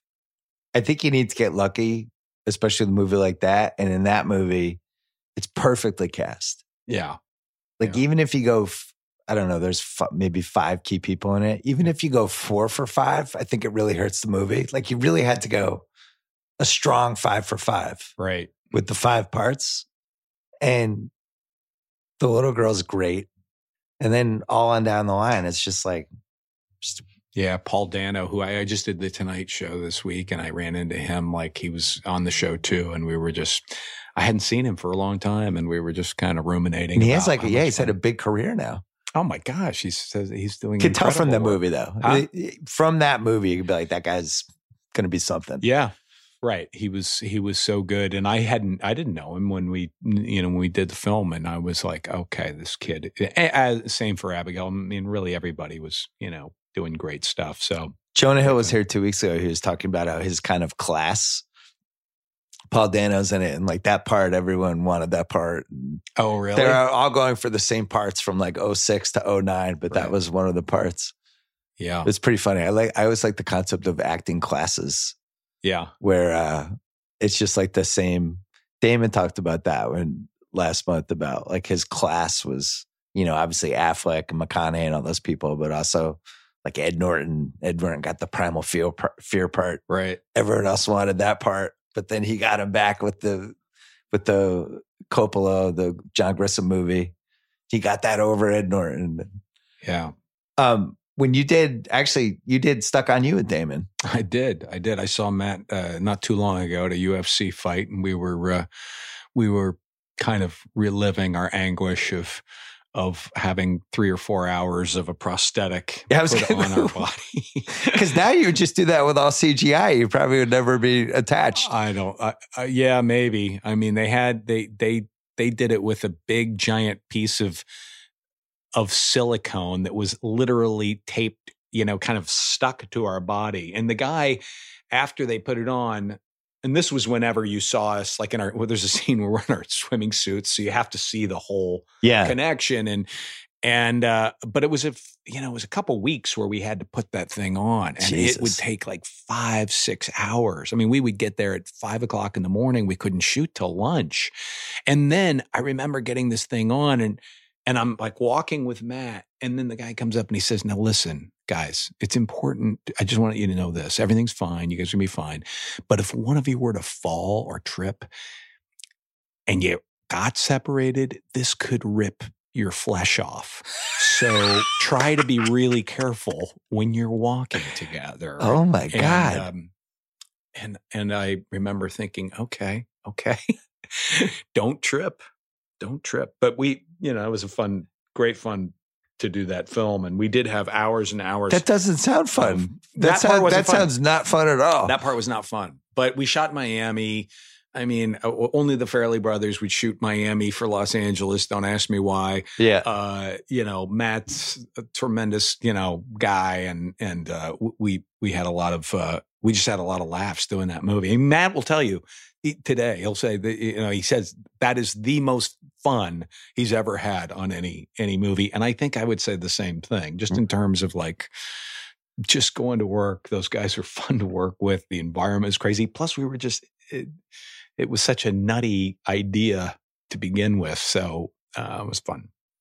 The uh, you agree to do a movie like that, and it's like, oh yeah, there's going to be some prosthetics, and then you're on the set, and it's six hours. Yeah, well, there's got to be some moment where you go, oh man, really? right.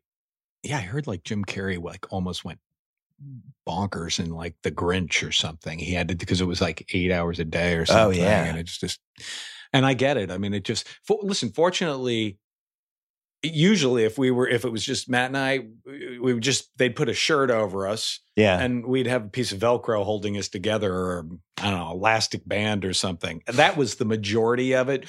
So, so the prosthetic thing was the pain point that we had to hit for a couple of weeks. But aside from that, basically we'd throw a shirt on and and I'd you know we'd have to rub bodies throughout the day. CGI now. I'm telling you, you guys You're could be in just separate cities and do it. Yeah. Well, I smell a sequel. Stuck on you too. it's back. Stuck on two.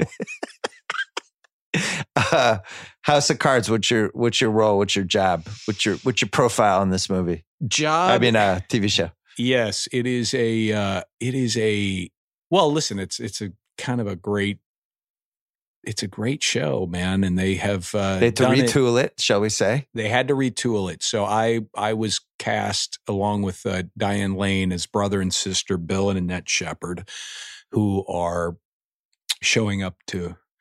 Uh, we are in Washington, sort of that Fifth Estate, just kind of quietly doing our bidding from very stealthily, but uh, using our our influence and our money to to try and change policy. We certainly have a problem with Claire Hale, who has ascended to the presidency. Robin Wright's Um, character. Kevin Spacey will be this sort of uh, uh, you know he's he's he's the former president now, and he will uh, basically be um, running a foundation and it- all sorts of things span out of that. Got there, shot a, a couple of days, like a day, just a camera test, and then a, a couple of scenes, and then I was shooting a movie in Memphis. I went back to Memphis, and then I got a uh, you know a call I don't know, two days later to turn on CNN and, and the cord, the bottom dropped out of this whole thing and it, and it went, uh, uh, everything went a little crazy. So credit Robin for, you know, as one of the, along with the producers for, you know, keeping this thing on the tracks. I think the easy move would have been to walk away from it all. I mean, if, you know, she didn't, she didn't have to keep this thing going. And Right. She could have run in the other yeah, direction. and I think you'd be a little vulnerable, right? I mean, Yeah. the, you know, he's, he's such a significant part of the show, and you know, he, this happens. Maybe the move is just to walk away, and I think she, you know, uh, she she made the decision that she wanted to stay, and that the show was you know worth finding an ending for and and the writers you know frank and melissa had a, you know very tough work ahead of them because they had to then totally re um you know rewrite and kind of reconfigure the the season out and they did a really good job and uh in in doing that and and we um you know so we're just there wreaking havoc and we want claire's head on a platter. There you Did- go Did you think about backing out after this whole thing or no?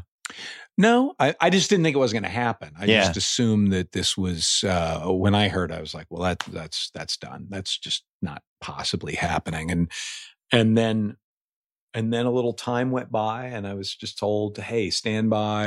The producers are trying to, you know, make maybe keep this together." And then Netflix, I know, ended up taking care of the crew, which was really cool. I thought, um, you know, they they took care of that crew in in Baltimore for quite a you know some period of time while while they reconfigured what it is we were going to going to do. And that can't be overstated because i think there's a lot of production companies that would just say hey tough luck. We'll pay you know we may we may come back. We may not. If you got to go find another job good luck. Yeah. um so that was kind of cool. And You came back because you just wanted to be married to Diane Lane for a TV season. no I I I I'm not I don't even get to be married to Diane Lane she's Diane- my sister Oh, she's your sister? She's my sister. Now, You- now it's true. my story is I'm in love with her. that's my backstory, but uh, I don't know if that's what the producers had in mind. But um, yeah, she's she's lovely and great, and it was great fun to work with her, and, and uh, she's such talent. As I knew her socially over the years, but we'd never worked together, so this was this was terrific. She's awesome. I agree. I'm a huge Diane Lane fan. Me too. Right there with you. I'm always I'm always up for Diane Lane in, Yep. in stuff. I wish she did more stuff. So you have three daughters? How old are the I- daughters? They're 15, 12, and 9. I have a 13. Oh, you do? We can talk, kid. It gets complicated at 12, huh? I'm actually I'm I'm having a pretty good experience, but I there's little Comes and goes. eh, little snippets where I'm like, oh, now I understand what other people were trying to warn me. What's it like to have three? Well, with, with three, you, you say with one, it comes and goes. Well, just assume that if it if it if it's co- it comes and goes periodically, and you have three, just the law of averages, it's always It's always coming, coming. and it's always going. um, but you know, I, I I don't know anything different. I mean, they're they're really great uh, girls. I will say, um, I might be slightly biased in that assessment, but it's uh, fully from the heart. I love them like mad, and they're, um, you know, they're all they're all different. Very, you know, you always hear that. Well, can you believe how different they all are? And that's true. They're all very different, but um, But one of them's going to be trouble. Law of averages if there's three. that's probably true. It's true. One of them's the candidate to sneak out of the house after everybody falls asleep. I've got one earmarked as possible trouble. What is scouting? Yeah, I Uh, ended up with a daughter and then a son who's two and a half years younger, and he's have him have him marked. Yeah, yeah, Wa- I'm wa- watching his every move. He just turned eleven. Very careful with him. yeah. Did you get a male dog at least? Have have I do have a somebody male to talk somebody to talk to? I do. I think he's a male dog. I think he's a male dog. Uh, Winston. Could feel outnumbered with all those ladies in the you house. bet I do. And by the way, this dog gets so much love that I don't get. I mean, Yeah. this dog is beyond spoiled, uh, and and loved and adored in the in the family dynamic. But uh, um, but yeah, got a dog. Would you let any of them go into show business? I certainly. Oh man, I I just want like I don't know about you, but I I, I my greatest wish would be that they would be passionate about something. You know that they'll they'll have a thing that they want to do, and if that's show business, fine. You know, it, I I don't care. You know, really, I I don't care what it is, but I want them to be. Um, I think that that's that's the great advantage you can have in your in your in your life in your work is is just a uh, an interest and and some sort of passion for for what it is that that you do and and so um if that led to show business with you know which is fraught with complications that have all been talked about um i i, I don't think i would try to talk them out of it I, I think i'd just encourage it and and hope for the best and i think you know show business is like it's not just one thing. I think uh, people envision everybody ends up as an actor or a director or you know uh, it's a it's a million different facets and Yeah. there's so many different things in it that like any industry it, it it's it's it's not at all one thing. So so uh you know bring it on. I think that's good parental advice you just laid out there. Yeah, Let the kids follow the passion. I'm going to write a book. My daughter just started playing volleyball randomly for her school, and she loves it. She's like, I want to keep playing. I'm like, great. Knock yourself out. Did she just of- She's always been soccer since like age four. And she's still going to play soccer, but she's like, I really like volleyball too. I'm like, awesome. and how do did she know she likes volleyball? How did she know she liked volleyball? She had played it when like fourth grade, fifth grade, and then came back for the eighth grade team just to be with her friends and was just good at it. And she's like, I want to keep doing this. That's like, great. All right, cool. We're in LA. You can play That's volleyball great. whenever you want. But yeah, I, I, think, uh, remember. I remember my my my youngest daughter. We, we were at a, a Halloween party, and she was probably like six, and there was this uh, kind of this inf- one of those inflatable sort of uh, kickboxing things out there or something. You know, like one of those. It's sort of a practice bag. yeah, yeah. And she just out of nowhere just did this massive roundhouse kick on this thing, and I was like, huh. And later said to her, "Do you have any interest in you know ever doing something with that? Maybe you know the karate classes and stuff." And you know, she was like, "Yeah, I'd like to do that. I'd like to try karate." And uh, she's been- done it since then for you know I don't know like you know eight years, and she's working on her second degree black belt, and she loves it. And it's just a thing that she. I, I, it, you didn't wouldn't see coming. It was just this thing. All of a sudden, she was like, "Yeah, that would be cool." And so, I kind of feel the same way about you know any advice I do give them is is that you kind of have to let their let them lead the way. You know, Yeah. they know what they want to do. Well, good luck with the House of Cards. When does it drop? Uh, it drops uh, November second. Oh, so that's today. We're taping this on a Friday. I Yeah. think it's running next week, though. oh, so yeah, it's, right. it's on Netflix. It's, it's on Netflix. It's officially on Netflix. It drops. That's what we all say. You probably wouldn't know. What's the new logo? Hmm? Did they re- they must have redone the logo, right? Used to be spacey. Well, it's it, yeah, it's uh, it's it's Robin, right? and it's by the way, it is really a it's a tour de force. I mean, it's really Robin's thing. I mean, in that in that show, I mean, she she carries it, and it's so cool. I think to see her. She's of course, you know, she's devious and horrible uh, in certain respects, but uh, as the president, but she's she's really kind of um, owns the role in a fantastic way. So it's good stuff. We had her. We did the Andre the Giant documentary last spring for HBO, and she because he was in Princess oh, Bride. Oh, right. So we it's this documentary. It's Andre. It's all these wrestlers, and and then all of a sudden, out of nowhere, like an hour, and like Robin Wright just comes in. It's like this white light shining. It's just one of the most beautiful actions ever. And then it's like, all right, back to the wrestlers, back to Andre the Giant and Hulk Hogan. But she just kind of passes through for two minutes. Is Robin Wright one of the greats? How did he get cast for this? I have to see this. I have not seen Andre the Giant. It's a documentary. I'm going to watch that. I haven't seen it. Yeah. Oh, it's great. You would love it. I will. I will love It it. was a really good I love one. that movie, and I kind of like you know. I don't. I'm not a huge wrestling fan, but The cool know, thing about how he did this is you don't have to be a wrestler. was he like a Hulk Hogan type? He was right. Yeah, oh, yeah. okay. Yeah. Yeah. Yeah. You like it. It's on HBO. I'm gonna, HBO on demand. Which I have. Yeah. You watch that, I'll watch House of Cards. Fa- deal. Greg Kinnear, thanks for coming in. Thank you very much. All right. Thanks to uh, Dan Klores. Thanks to JackO. Thanks to Greg Kinnear. Don't forget about the rewatchables. We are going to drop one this week. Don't forget about ZipRecruiter. Check them out at ziprecruiter.com slash BS. Don't forget about Casper, a sleep brand that continues to revolutionize its line of products to create an exceptionally comfortable sleep experience. One night at a time, the original Casper, the Wave, and the Essential, all their mattresses are perfectly designed to soothe and cradle your natural geometry you can be sure of your purchase. Casper's 100 night risk free sleep on it trial. And it is delivered to you in a small, how do they do that size box. Get $50 towards select mattresses by visiting casper.com slash BS.